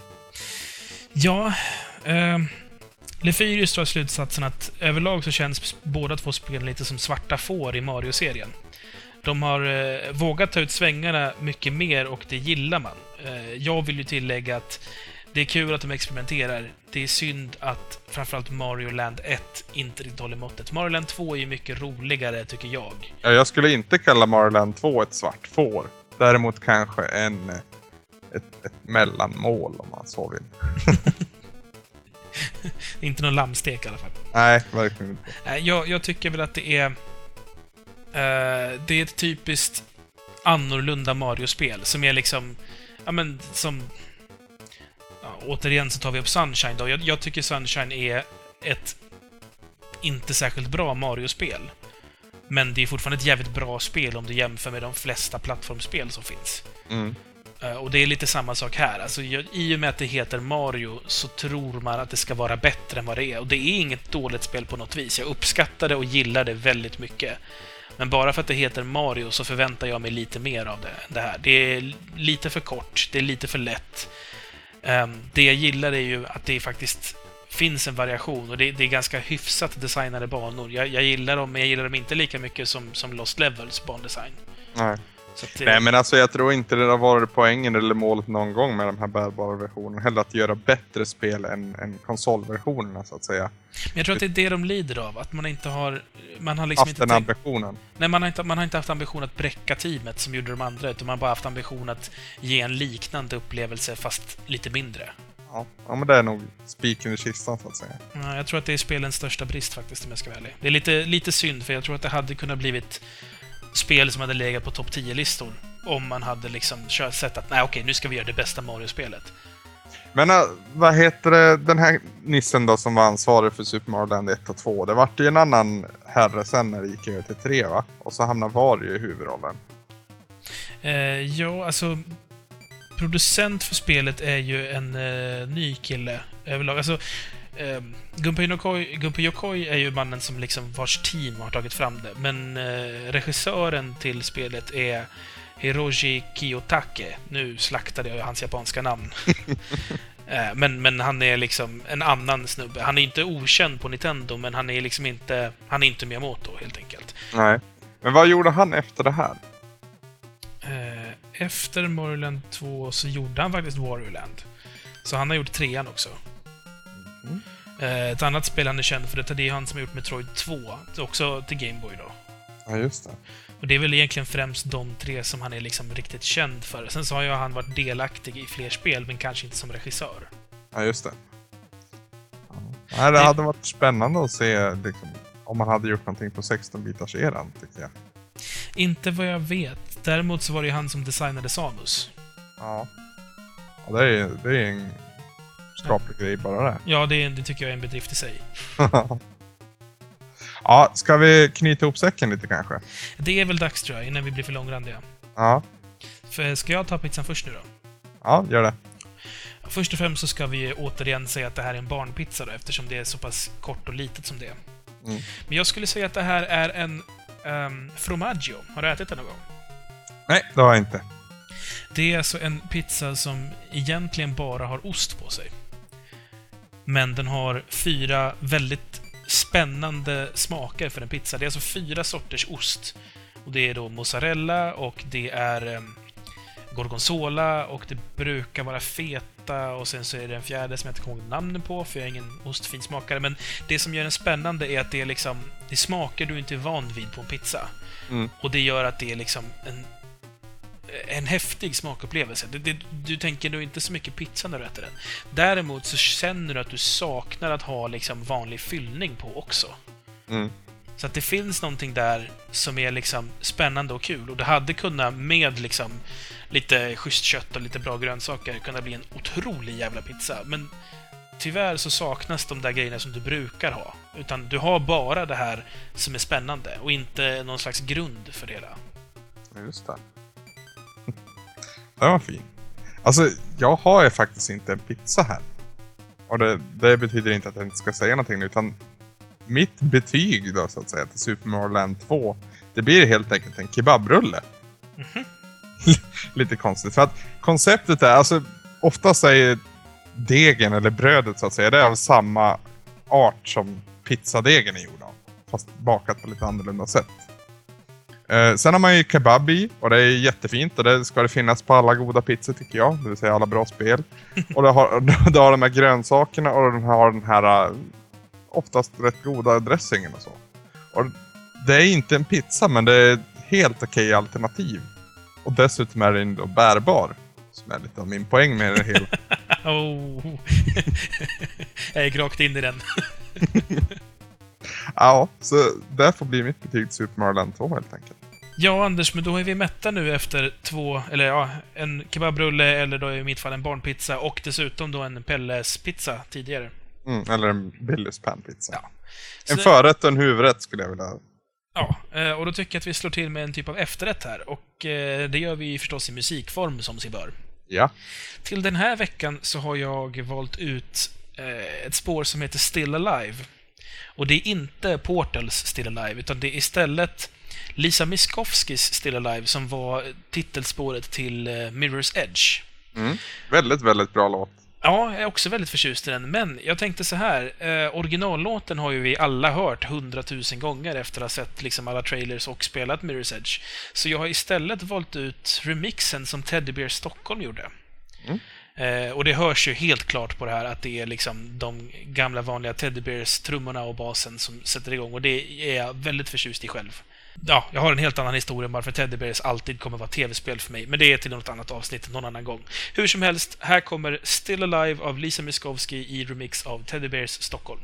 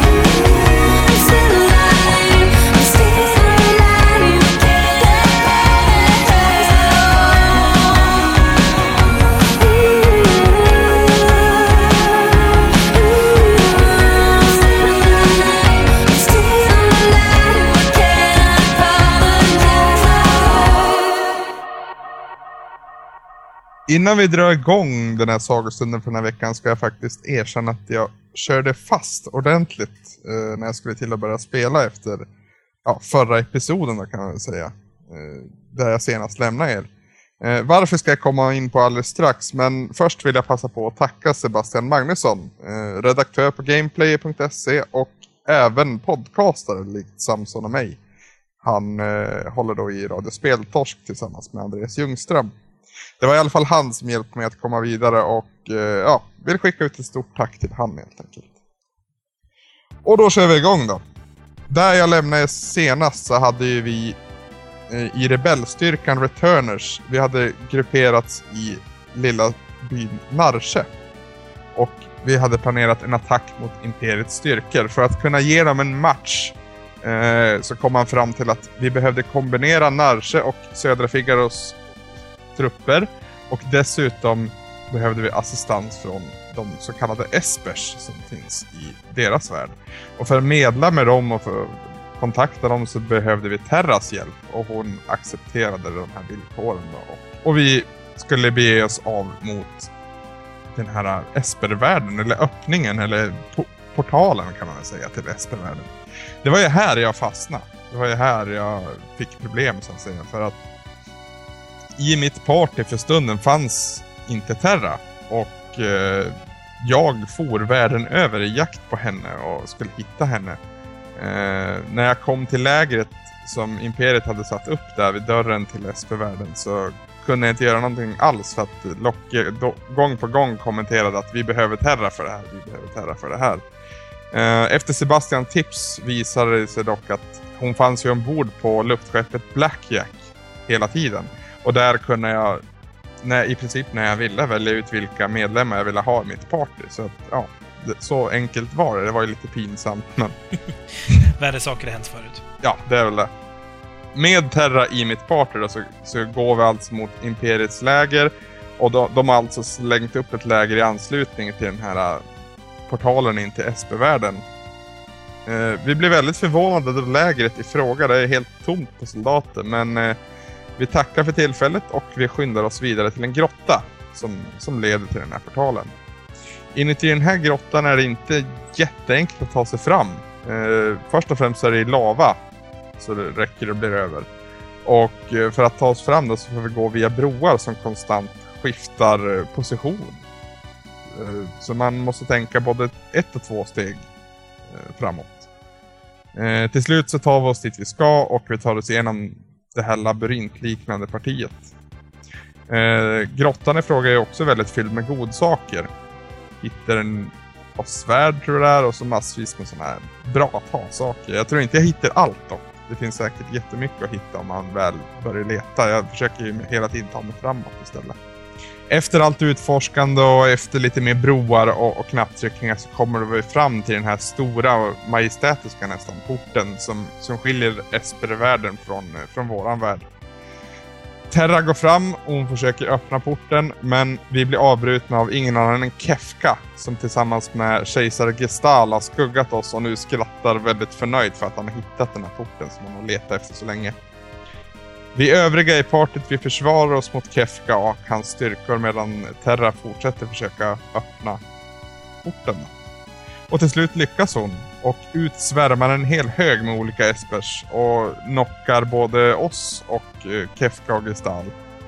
Eh, och sen sätter de fart mot Vektor, den här staden vi var i tidigare. När vi kvicknar till eh, föreslår Terra att vi ska återvända till vårt luftskepp, så det gör vi. Och när vi ska lämna Imperiets läger så blir vi bemötta av resten av våran grupp, de som var ombord på The Blackjack då. Och eh, de berättar att det vi trodde att de var på väg mot Vector, det stämmer. Så vi ska fara dit med en gång. Men när vi går ombord på The Blackjack och flyger upp så blir vi attackerade av en rad olika espers eh, som till slut leder till att eh, skeppet måste kraschlanda alldeles in till den här lilla staden Maranda. Eh, och ganska snart så står det klart att vi måste gå då, till Vector och det här är en bra bit och vi måste gå till fots. Eh, väldigt mycket fiender möter vi men eh, min grupp känns, ja, jag tror jag är lite över. För det ska, det ska jag flika in med. under den här tiden där jag letade efter Terra så att säga, när jag hade den här under däck i princip hela tiden. så, så var jag på väldigt många ställen och mötte väldigt mycket fiender och levlade bra många gånger om. Så jag, jag vet inte hur man ska räkna det i speltid, men man kan säga att jag satt med en hel dag då, vilket är ett par timmar i alla fall.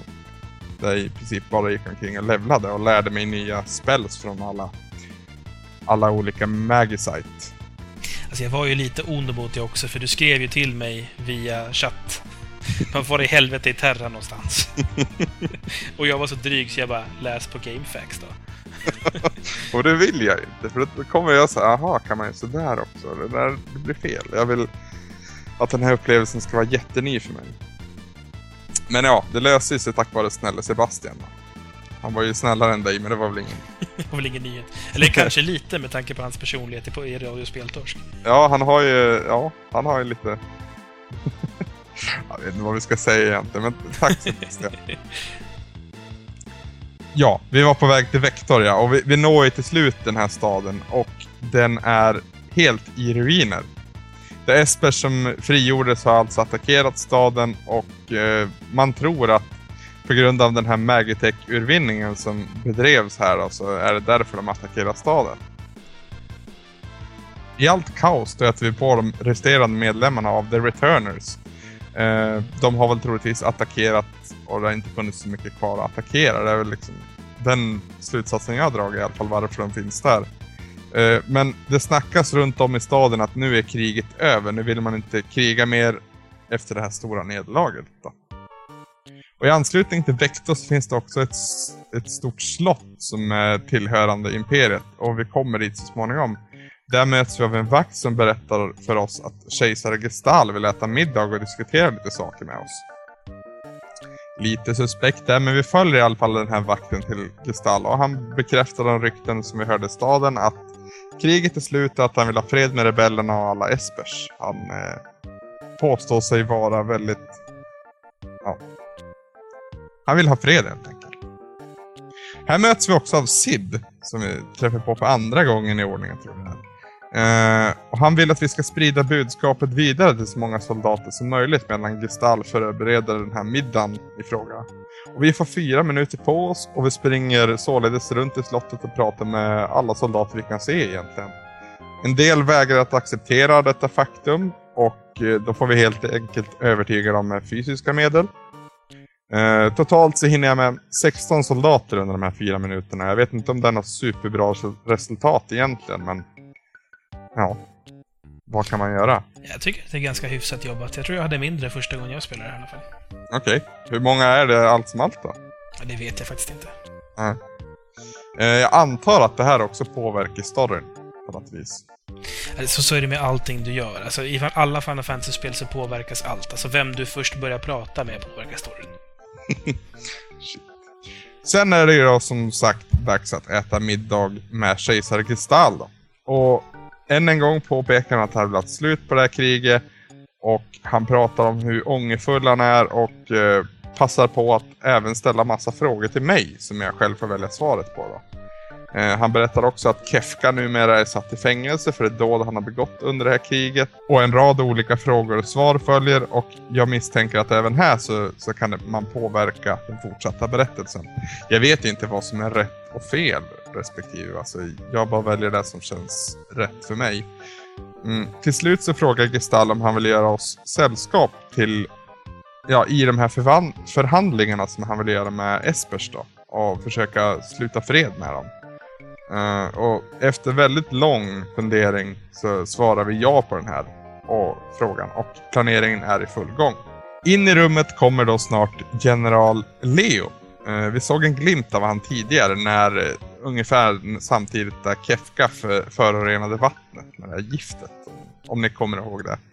Eh, han är den som ska leda den här operationen och ska bidka fred med, med alla espers. Och med på resan följer också Celeste som inte verkar vara vidare sugen alls på att prata med Locke, hur mycket han än försöker.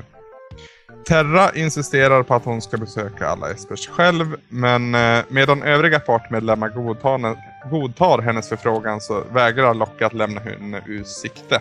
Så han följer också med på det här uppdraget. Vårt resmål är en stad som kallas Tamasa. Eh, en stad långt ut i öst och vi ska färdas dit via båt eftersom The Blackjack är, ja, det har ju kraschlandat utanför Maranda där men via båt ska vi ta oss dit och när vi kommer ut i hamnen och eh, ombord på det här skeppet så möter vi ännu ett bekant ansikte och den här gången är det Shadow. Den här, eh, jag vet inte vad man ska kalla honom. Ninjan då i alla fall. Eh, Han är någon slags mörk soldat i alla fall. Ja, precis. Och lever enligt sina egna regler och, och värderingar. Eh, han ska i alla fall följa med och assistera oss tillsammans med sin hund Interceptor. Eh, innan vi ska skeppa iväg så tycker dock Leo att vi ska övernatta i Albrook som är staden. Det är väl en hamnstad kan man säga. Eh, och det gör vi. Under natten så vaknar Locke till och går ut i huset för att mötas av Celeste. Eh, där försöker han gång på gång övertyga henne om att, han, att hon är hans vän, men hon, hon vägrar lyssna. Gryningen kommer och det är dags att ge sig av. Ombord båten föreslår Leo att vi vilar ytterligare då skeppet inte kommer anlända förrän dagen är på. Det blir mycket vilande här av någon anledning, men ja. Medan Locke slits mellan misär och förtvivlan grundat i hans, hans sjösjuka så, så rannsakar Terra sig själv tillsammans med Shadow. Terra funderar mycket på kärlek, om, om det finns någon för henne. Uh, om det finns någon som kan älska en, en sån som hon då. Hälften Esper och hälften människa. Shadow ger några välvalda råd innan, han, innan vi skeppar in mot den nya kontinenten. Vi går till fots eh, nordöst och kommer ganska snart till den lite underliga staden Tamasa. Den första jag möter i Tamasa då, det är den här värdshusägaren som ja, uppenbarligen så tycker han inte om främlingar i alla fall. Eh, han kräver en oerhörd summa pengar för att vi ska få övernatta och folk runt omkring i staden säger också att just värdshusägaren, han gillar inte främlingar. Så ja, jag vet inte vad som är hans problem egentligen. Men eh, ja, vi tackar ju nej till det här erbjudandet vi får av han då. Och istället så går vi och besöker borgmästaren för staden, Strago. Som är en mycket gammal och godhjärtad herre. Eh, han nekar dock att han har någon typ av kännedom rörande magi och espers och allt vad det kan vara. Han vet ingenting om det enligt sin egen utsago. Kort därpå så träffar vi också Stragos barnbarn Relm, tror jag man uttalar det. Som framförallt blir hemskt fäst vid Interceptor, då, eh, Shadows hund där. Eh, och känslorna verkar ju också vara ömsesidiga. Shadow får verkligen ropa på sin hund för att han ska slita sig från den lilla flickan. Efter vår lilla diskussion lämnar vi hans hus för att utforska staden ytterligare och vi hinner inte långt innan vi kommer på en liten pojke som försöker framhäva en, en fire spell på en buske. Eh, och då, det verkar ju uppenbarligen finnas någon typ av magi här ändå för han lyckas ju få den här busken att brinna innan han ser oss och springer iväg. Eh, vi bestämmer oss för att sova på saken och vi ska utforska vidare imorgon. Den här värdshusägaren, han är ju betydligt snällare med priset nu eftersom vi har träffat den här borgmästaren då. Så för endast en GP så får vi en god natts sömn. Eller det är i alla fall vad vi tror. Eh, men vi tror ju fel då. För, för mitt i natten blivit väckta av Strago som i panik berättar att det brinner i byn. Och framförallt att Relm är i fara. Både Locke och Terra skyndar sig iväg men Shadow väljer att ligga kvar. Dock så är hans hund mer hjälpsam och följer oss till det brinnande huset. Utanför står Strago i sin förtvivlan och efter ett tag så försöker han släcka elden med hjälp av en magi. Eh, dock så lyckas han inte trots att till slut hela stadens invånare hjälper till och försöker framhäva den här Fire Begone-magi eller vad man ska kalla. Och då har vi ännu ett bevis på att magi onekligen verkar förekomma i den här byn.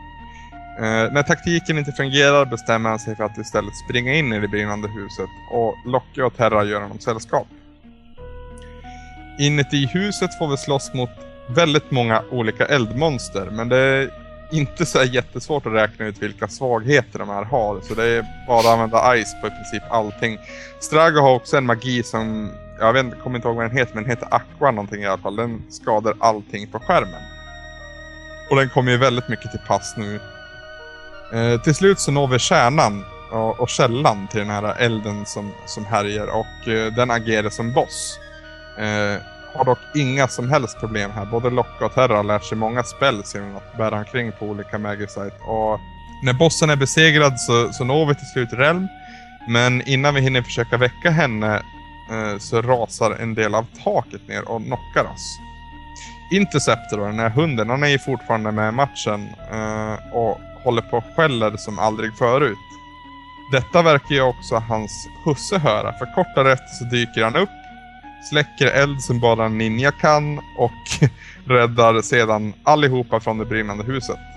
Hans ursäkt visar sig senare vara att han ville ju bara ha sin hund tillbaka, men jag tror att den tolkningen får man nog ta med, med en nypa salt. När faran är över och alla kvicknar till berättar Strago sanningen om hans och hela byns magiska kunskaper. Eh, det visar sig nämligen att innan och under The War of Magic så fanns det något som kallades Mages. Det är i alla fall människor som kunde hantera magiska krafter. Eh, I slutet av det här kriget så var det några av dem som flydde till den här avlägsna byn. Och det är alltså också de som är byns urinvånare. De som bor där nu kan alltså också magi, men deras krafter har försvagats med tiden. Eh, efter det här erkännandet, erkännandet berättar Strago också att han mycket väl vet vart alla Espers håller hus. Och det är i ett berg, inte alls långt därifrån till väst. Och med vårt nya mål ska vi precis se oss av när Shadow meddelar att han lämnar gruppen och ska fortsätta uppdraget på eget, egen hand. Han har en egen vilja där, han är inte en team player kan man väl säga. Uh, Interceptor är också väldigt svårt att än en gång skilja sig från den här lilla flickan Relm då, men ja. Efter Shadow har gått så måste han ju följa sin husse, han är en trogen hund trots allt. Istället lovar oss Strago att han ska följa med på våran vandring och vägleda oss genom alla grottor och, och, och berg. Uh, Relm vill också följa med men blir strängt nekad av sin, sin farfar tror jag det är va? Jag tror att det är pappa faktiskt. Nej, det är, det är farförälder men sen om det är morfar eller farfar det är jag osäker på. Det kommer rättelse. Jag är nästan 100% säker på det. Jag ska inte argumentera, det var väldigt länge sedan jag spelade spelet. ja, vi beger oss i alla fall mot det här berget. Crescent Island tror jag det heter. Uh, och det är som sagt inte så långt bort så vi är i princip där när vi beger oss ut. Uh, när vi går igenom alla grottor och alla broar mellan de här olika bergen då, så, så ser vi emellanåt Relm smyga bakom oss. Hon är onekligen en väldigt olydig unge. Eh, efter ett tag så kommer vi till ett rum som innehåller tre guldstatyer. här kommer inte jag ihåg alla detaljer kring de här statyerna Samson. Har den någon aning om vad det handlar om? Alltså statyerna är ju, om man ska säga, de är ju resta för... Um, vad ska man säga? De är ju typ dedikerade till tre magis. Mm -hmm. man ska säga. Uh, och det finns ju också inskriptioner på de här då, som ska liksom förklara vad som har skett här. Mm. Eh, så mycket minns jag. Mm. Men sen exakt vad, vad det är som berättas i instruktionerna, det har faktiskt eh, tyvärr är någonting mitt minne sviker mig på. Mm. Ja, det är väldigt mycket information samtidigt här, men jag har för mig i alla fall att det har någonting med balansen mellan de här två olika världarna att göra. Eh, precis när vi ska bege oss vidare i alla fall så kommer ju än en gång Ultros in i bilden. Den snyggaste killen i världen. Jajamän. Han, han knockar oss i och med att han, han smyger upp uppifrån eh, för en gångs skull. Uh, och sen så gottar han i sig att han ska han ska sno de här, guld, de här skimrande guldstatyerna. Men vi hinner dock vakna innan han lyckas med den här bedriften och vi får än en gång möta Ultras som en boss. Inte här får vi någon huvudvärk heller. Eh, Locke och Terra kan mycket magi och Stragos visar sig också vara kapabel till en hel del. Vi hinner dock inte avsluta fighten innan Relm kommer in i bilden och lägger sig i. Innan allt sammans är färdigt så besegras Ultros genom att Relm avtecknar honom och den här, ja om man nu kan kalla det attack, det har jag inte alls förstått mig på men ja, låt gå då. Efter Ultros är besegrad så går Relm med i våran grupp efter lite ja, diskussion fram och tillbaka mellan, mellan henne och hennes farfar säger vi. Den här magin för övrigt som Relm använder där Ja. Det är alltså att hon, hon målar ju av Ultros, hon gör ett porträtt av honom. Mm. Och sen så, i och med att hon så att säga är en, en Mage Warrior eh, arvstagare, ska man säga, så, så blir ju porträttet levande och det är porträttet som har ihjäl, eller slåss mot Ultros. Mhm, Jag trodde det hade någon sån här voodoo-anknytning då, snarare. Att de typ ritade upp en voodoo-docka som hon kunde liksom hugga en penna i sen eller någonting.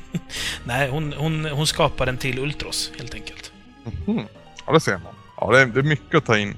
Eh, Jag får be om ursäkt om det blir lite rörigt här nu. Ja, Det är ingen fara, det är lika rörigt i min hjärna också.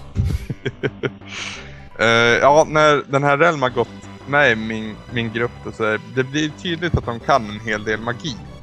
Eh, får inte riktigt tillfälle att känna på något. För ganska snart så kommer vi till ett rum med en massa konstiga brickor i golvet. Och när jag kliver på en av de här så faller jag ner en våning under och det här visar sig vara helt rätt väg att gå. Och jag antar att jag bara har tur här eller så hamnar man på ett och samma ställe, jag vet inte. Men jag möts i alla fall av en rad olika espers som snart har omringat mig. Efter isen är bruten så berättar de att de inte alls menade att jämna väkten med marken utan att det var någonting som, ja det saknas någonting i den här världen som, som gör att de inte kan kontrollera sina krafter. Eh, Terra be- eh, berättar att hon känner igen sig i den där beskrivningen och, och hon lyckas övertala alla espers till att följa med till Tamasa och försöka förhandla till fred. Tillbaka i staden så möter vi Leo och Imperiestyrkorna och ja, de olika parterna turas om att be om ursäkt. Allt verkar vara fred och fröjd och alla skrattar och har det så bra. Det finns dock en till som skrattar. Jag, jag tror inte att jag behöver ha några jättemånga gissningar för att gissa fram svaret här. Det är alltså Kefka som än en gång äntrar bilden ackompanjerad av en rad olika mech-robotar som ganska snart gör slarvsylta av det mesta. Eh, detta medans Kefka förnöjt studsar omkring och, och, och skrattar. Eh, efter attacken så är det Leo som vaknar upp först och eh, försöker medla dem med Kefka. Kriget är ju över, men eh, Kefka har en helt annan syn på det hela. Eh, och med någon typ av magi eller något föremål eller liknande så förvandlar han Esper e- efter Esper till, till Magicite som han sedan samlar på sig för att bli allt mer kraftfull. Eh, nämnde jag att han skrattade en del också? Jag har ju förklarat för dig att han är ren ondska. Alltså det där skrattet vill jag ha som sms-signal. Eh, det visar sig att den Kefka som satt i fängelse, det var bara en, jag vet inte om det var en förklädnad sova, men det var en scensatt kupp då så att säga. Det Kefka och Gestal ville få tag på det var ju alla Espers och deras kraft för att kunna kontrollera den, ja, hela världen egentligen. Eh, efter en hel del dialog så dödar också Kefka Leo väldigt kallblodigt och eh, Leo är en karaktär som jag aldrig haft med i min grupp men jag gillar han väldigt mycket ändå. När Kefka har samlat in alla espers och, och skrattat lite till så ger han sig av. Och när jag åter får se och kontrollera mitt party så är vi samlade kring Leos grav. Eh, de övriga rebellstyrkorna kommer också in i bilden eh, och snart så beger vi oss ombord på The Blackjack som, som nu har lagats och vi jagar ikapp Kefka och Gestal. Vi lämnar Tamasa bakom oss. Tamasa som för övrigt Kefka också har lämnat i ruinen när han satte eld på hela byn. Även där väldigt iskallt. Så tycker jag överlag att hela den, hela den här sekvensen är så himla rå. Mm. För där står ni och allting verkar jättebra. Espers och, och eh, Leo och, och hela hans grupp har liksom sagt okej, vi förlåt och det här var dumt gjort, men nu är det fred, nu, är, nu ska allting bli bra. Och så bara stormar Kefka in med, med sina, de här mech-soldaterna och bara en efter en så tar de alla Espers, ger dem till Magicite, bränner byn, har ihjäl Leo på ett ganska ja, elakt sätt också. Han lurar ju honom och sätter upp en slags eh, illusion om att han skulle vara Gestal. Mm. Eh, och, och slaktar honom mer eller mindre. Ja, det är alltså iskallt sa jag. Det är, det är verkligen känslan jag får och det, det. Ja. Ja, så tidigare har ju Kefka varit lite sådär ond, men på ett lite komiskt sätt. Mm. Men nu är det liksom ondska som är verkligen genomond. Alltså hitlerisk. Hitlersk. Ja, fast jag vet inte, ond på ett komiskt sätt. Han, han förgiftade en hel by också bara för att han kunde i princip. När, när Cyan var den enda som vart kvar vid livet. I och för sig. Ja, ja, men, men det här tycker jag är ett mycket starkare ögonblick ändå på något vis. ja, det är det. Han är, han är eh, väldigt brutal och obarmhärtig i, sina, i sitt agerande. ja, som sagt så, så gick vi ombord på The Blackjack och vi skulle jaga på Kefka och Gestal. Eh, ganska snart så kommer en sekvens som visar hur ett landstycke slits loss från, från markytan och svävar iväg. Och ombord på den här svävande ja, kontinenten då som det är, så finns alltså Kefka och Gestal. Eh, och vi bestämmer oss för att attackera och försöka stoppa dem. Eh, när vi väljer den här, det här alternativet då som det är, så, så visar det sig att jag endast kan ha med mig tre partymedlemmar dit. Eh, och varför blir snart ganska tydligt. De jag väljer då det är alltså Locke, Terra och Edgar. Och det är endast för att de... Det har jag kanske missat och nämnt, men alltså de här Magicites som man kan bära, bära med sig. De lär man ju sig magier av. Och när du har lärt dig alla magier, då kan man bara byta mellan, mellan de man har så att säga. Så att, som Locke och Edgar och framförallt de, men även Terra i det här laget, de har en hel del magi i bagaget så att säga, som de kan hantera. Så det, det är svårt att, att, trycka in någon ny nu, så att säga. För under den här tiden då jag letade efter Terra, så ja, Locke och, och Edgar framförallt har väldigt mycket magi som de kan hantera. Du får resonera som så att nästa gång du kör fast så får du byta partymedlemmar och slänga på en jäkla massa magisite på dem. Det lär ju gå och begrava oerhört mycket timmar i att få varenda karaktär att kunna allt. Japp, det är det vi kallar för grinding. Alright. Uh, jag vet inte, vad, hur kan man förklara att den här kontinenten har rivits loss från, från markytan? Det har ju någonting med obalans i världen att göra i alla fall. Ja, alltså det är ju Kefka och Gestall som, som bryter den här... Eh, alltså på Crescent Mountain så finns det ju någon slags eh, försegling, eller man ska säga. Mm. Eh, och de här stenstatyerna som innehåller magi, de, de gör ju någonting där som gör då att den här...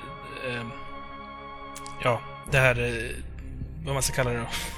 Power of the Seal, som det står i spelet, och det bryts ju och det gör ju att helt plötsligt så, så bryts den här kontinenten loss och börjar liksom lyfta.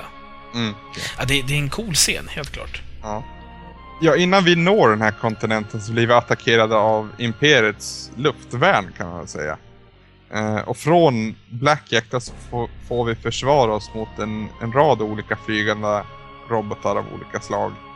Eh, flera vågor robotar senare så dyker än en gång Ultros upp. och vi får än en gång slåss mot honom. Och vi får än en gång besegra honom. Men samtidigt blir vi, jag tror vi blir avknuffade skeppet. Uh, och i fallet får vi möta ännu en boss. Uh, lite starkare luftskepp som uh, ganska snart blir besegrat. Och, ja, mina karaktärer känns ju som sagt väldigt starka och väldigt väl levlade så att säga. De jag väljer att använda i det här laget i alla fall. Den där andra starkare bossen, det är ju Chupon, Ultros polare. Jaha. Ja, det hade jag ingen aning om. Nej, det är nördvetande. ja, för han, i den här grottan med de här tre guldstatyerna så säger han att någon ska bli väldigt nöjd när jag snott de här. Så ja. ja, vi når till slut mark i alla fall och eh, lyckligtvis har vi landat precis på den svävande kontinenten. Jävlar vilken tur vi har. Jättesnart så möter vi Shadow som, eh, ja, han väljer att ansluta sig till partyt igen. Han vill utkräva hämnd mot Gestal och Kefka för, ja, jag vet inte egentligen. Han har ju slagits på båda sidor kan man säga. Men ja, han har väl sina skäl. Nu får vi gå igenom en väldigt snuskig och sunkig labyrint. Jag vet inte hur man ska förklara miljön här, men det är liksom väldigt fantasy kan man väl säga. Väggar och gångar öppnas vid diverse olika knapptryckningar och, och kommandon. Det som gör saken värre är att fienderna vi möter här utdelar ordentligt med skada. Det kan jag hantera, men i och med att det är så mycket under en så väldigt lång tid, i och med att det ändå också är en labyrint, så till slut så har jag slut på MP som det heter, alltså Magic Points. Som jag använder för, framförallt för att hila mina trupper och, och även attackera med olika krafter. Då. Så jag använder ett par föremål för att kamma in lite extra MP innan jag når mitt mål. Innan jag kan konfrontera Kefka och Gestall så ställs jag mot en väldigt stor, väldigt elak boss vid namn Atma. Han säger sig själv vara oövervinnlig och enligt egen utsago så består han av endast ren energi. Edgar har dock en statusmagi som det heter, där man ser hur mycket HP, hur mycket MP och vilka svagheter den här fienden har. Tack vare det så har vi total koll på hur vi ska besegra den här fienden och det går också relativt smärtfritt. Och då kan vi också konfrontera Gestal och Kefka.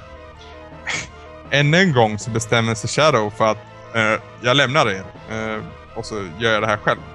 Det börjar bli ganska tjatigt nu men eh, okej då. Kefka han, han skrattar mest åt vår närvaro och överrumplar oss med någon typ av magisk kraft som, som knockar ut oss. Eh, kort därefter så beordrar han Celeste, som nyligen trädde in i bilden igen, att tillintetgöra oss. Det verkar som att hon står i valet och kvalet där, men troligtvis försöker hon ju bara bluffa. För hon, hon vägrar till slut och istället så försöker hon få, få koll på Kefka. Eh, genom ett knivhugg tror jag det är va? Jajamän. Mm. Han blir ju väldigt sur av det här, framförallt när han får se sitt eget blod, men han, han dör ju självfallet inte. Han söker mer kraft i de här statyerna som finns ombord på kontinenten och eh, han vill flytta på dem. Men det här är något som Gestal inte riktigt går med på då det betyder ja, i stort sett världens undergång. Han, Gestal börjar ju också få lite så här second thoughts vad han håller på med och liksom ja, han vill ju inte utrota mänskligheten medan det inte verkar bry Kefka ryggen. Till slut så ställs ju Gestal och Kefka mot varandra och genom sin list och eh, genom sina nyvunna magiska krafter så lyckas Kefka besegra och döda Gestal. Så nu är det bara Kefka kvar som, som den onde och det har väl varit han hela tiden. Inte? Ska inte glömma här också att Kefka väldigt sådär disträ, lite så här slänger ner Gestalts kropp från hela den här flytande, eller flygande kontinenten. Ja. Det visar hur mycket Gestal betyder för Kefka. Så det var bort med det. Då är det vägen för mig. I stort, i stort sett. Eh, sen försöker han ju flytta de här stat statyerna då. Eh, och det här sätter väl igång en apokalyps utan dess like kan man säga. Eh, innan Kefka hinner förgöra oss dock så dyker Shadow upp i bilden än en gång. Och han uppehåller honom så pass länge att vi får en lucka att kunna fly från den här ja, kontinenten som håller på att rasa samman. Då. Vi får sex minuter på oss, sen tickar sen klockan ner och ökar pressen ytterligare. Och de här running shoes, den här eh, relicen som gör att en, ja, jag sätter den på en partymedlem så, så kan han springa betydligt fortare. Och de kommer väldigt mycket till användning här, precis som i operascenen. Då. Eh, medan saker och ting rasar omkring oss så tar vi oss via ännu en labyrint, slutligen till kanten av den här kontinenten och där får vi möta en ny boss som drar ut ytterligare på den här tiden. Då. Nerapa heter han i alla fall. Eh, faller ganska snart även om man som alla andra bossar tror att han är oövervinnlig. Eh, och, vi kan hoppa av den här kontinenten och ombord på The Blackjack. Ombord på skeppet ser vi hur världen slits i stycken och faller samman. Eh, snart krossas även skeppet i fråga och alla partymedlemmar faller handlöst ner mot den numera förlorade och förstörda världen.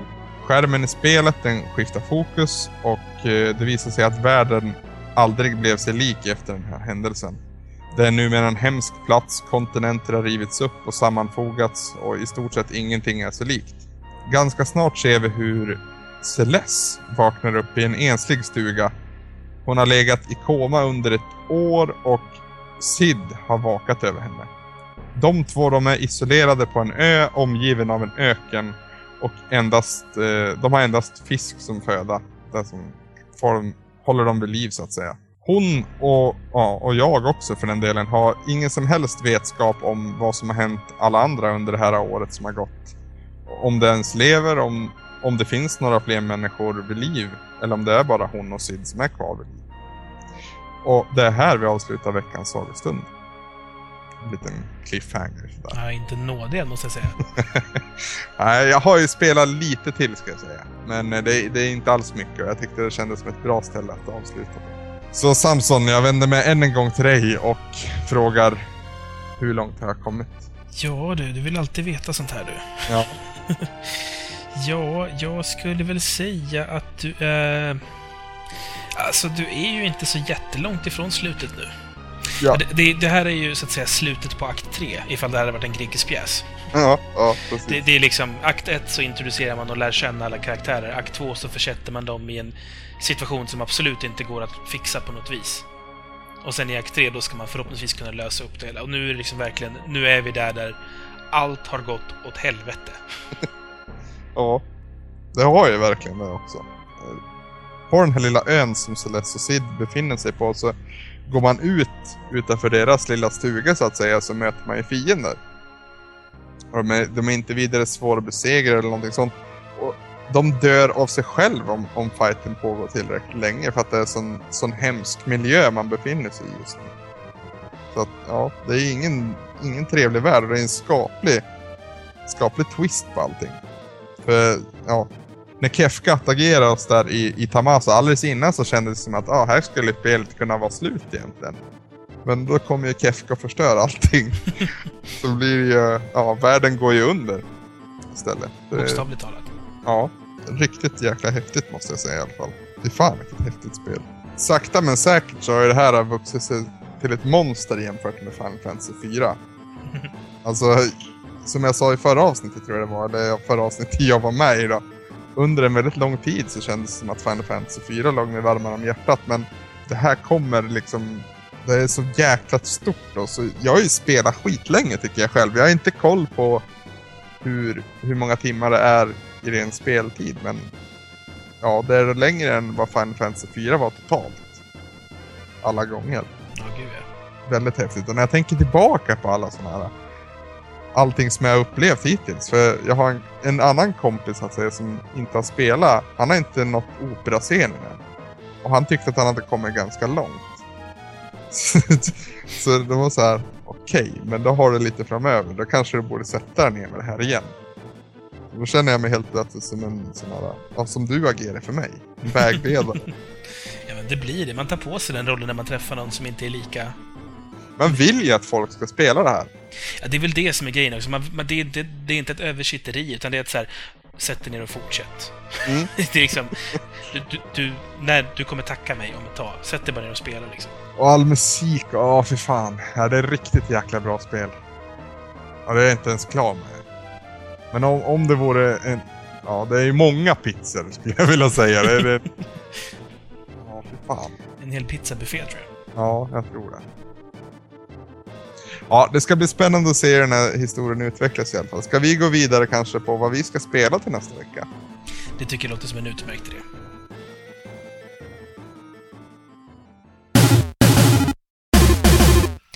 Ja, till nästa vecka så ska vi spela ett eh, Mega Drive-spel. Det har blivit mycket Mega Drive.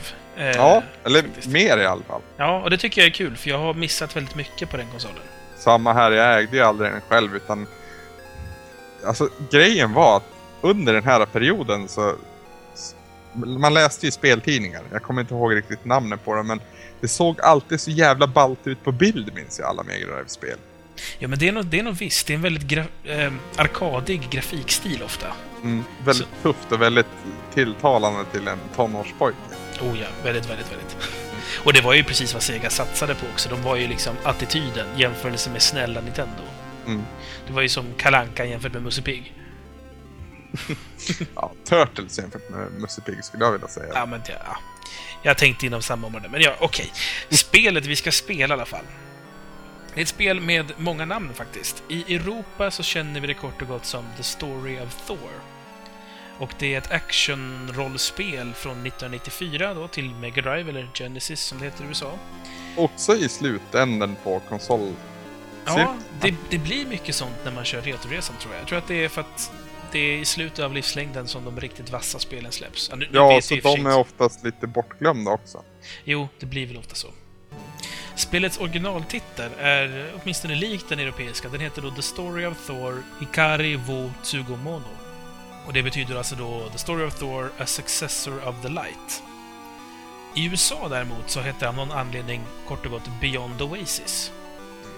Som jag inte har fattat någonting av vad med Tor har med saken att göra. Och eh, vad jag ser av spelet så förstår jag inte heller, för när jag tänker Tor så tänker jag asaguden Tor Mm. med, med en jättehäftig yxa som heter Mjölnir och så vidare. Mm. Men det är det ju inte här. Utan här spelar man istället då som eh, prins Ali, lycklig och fri. eh, och eh, ja, vad ska man säga om spelet då? Det, det är alltså ett actionrollspel eh, lite i stil med Zelda, tror jag att det har jämförts med. Ja, eh, även Secret of Mana. Ja, Eh. det, det kanske är närmare det med Secret of Mana. Uh, storyn är ingenting vi ska gå in på just nu tycker jag, utan det tar vi när vi kör avsnittet så att säga. Det finns ju en liten kul bakgrundshistoria angående det här spelet också. För att, ja, som vi sa så fanns det ju tre olika, men främst två olika titlar på, på spelet i fråga så att säga. Och jag och Samson satt en gång, det var väl innan vi skulle spela in ett avsnitt och prata om spel vi hade liksom snappat upp då som vi ville spela. Och jag nämnde Beyond Oasis, för det var titeln jag såg på en, jag tror det var en YouTube-film jag såg ett spel som jag tyckte såg jävligt coolt ut. Och du var jävligt negativt inställd till det här, men du ville spela ett spel som heter The Story of Thor. Ja, alltså jag läste ju recension på det här när det släpptes i Europa i tidningen Superplay. ja. Så jag, jag har ju gått och tänkt på spelet ända sedan jag läste den recensionen. Och du bara Beyond the Oasis, men det låter som något skit. Kan vi inte spela Story of Thor istället? Och sen kollar vi upp det och inser att det är samma spel, så då kändes det liksom att fy fan vad vi är tight egentligen. Det är faktiskt väldigt... Det är första gången vi har tyckt, tänkt på samma spel men inte vetat om att det var Och så samma är det liksom, det visar ju på våran jargong också, att vi är så här äh, negativt inställt till varandras förslag. Innan Ja, vi, jämt. fått, det är mest du som har fått tjata på mig om spel i och för sig. ja, jo. Jag är lite mer öppensinnig kanske. Ja, och sen så föreslår inte jag lika mycket heller. Nej, Du har bättre koll på sånt än vad jag har. Spelet, eller så här, det är utvecklat av ett företag som heter Ancient, som jag inte är särskilt bekant med sedan tidigare. Nej.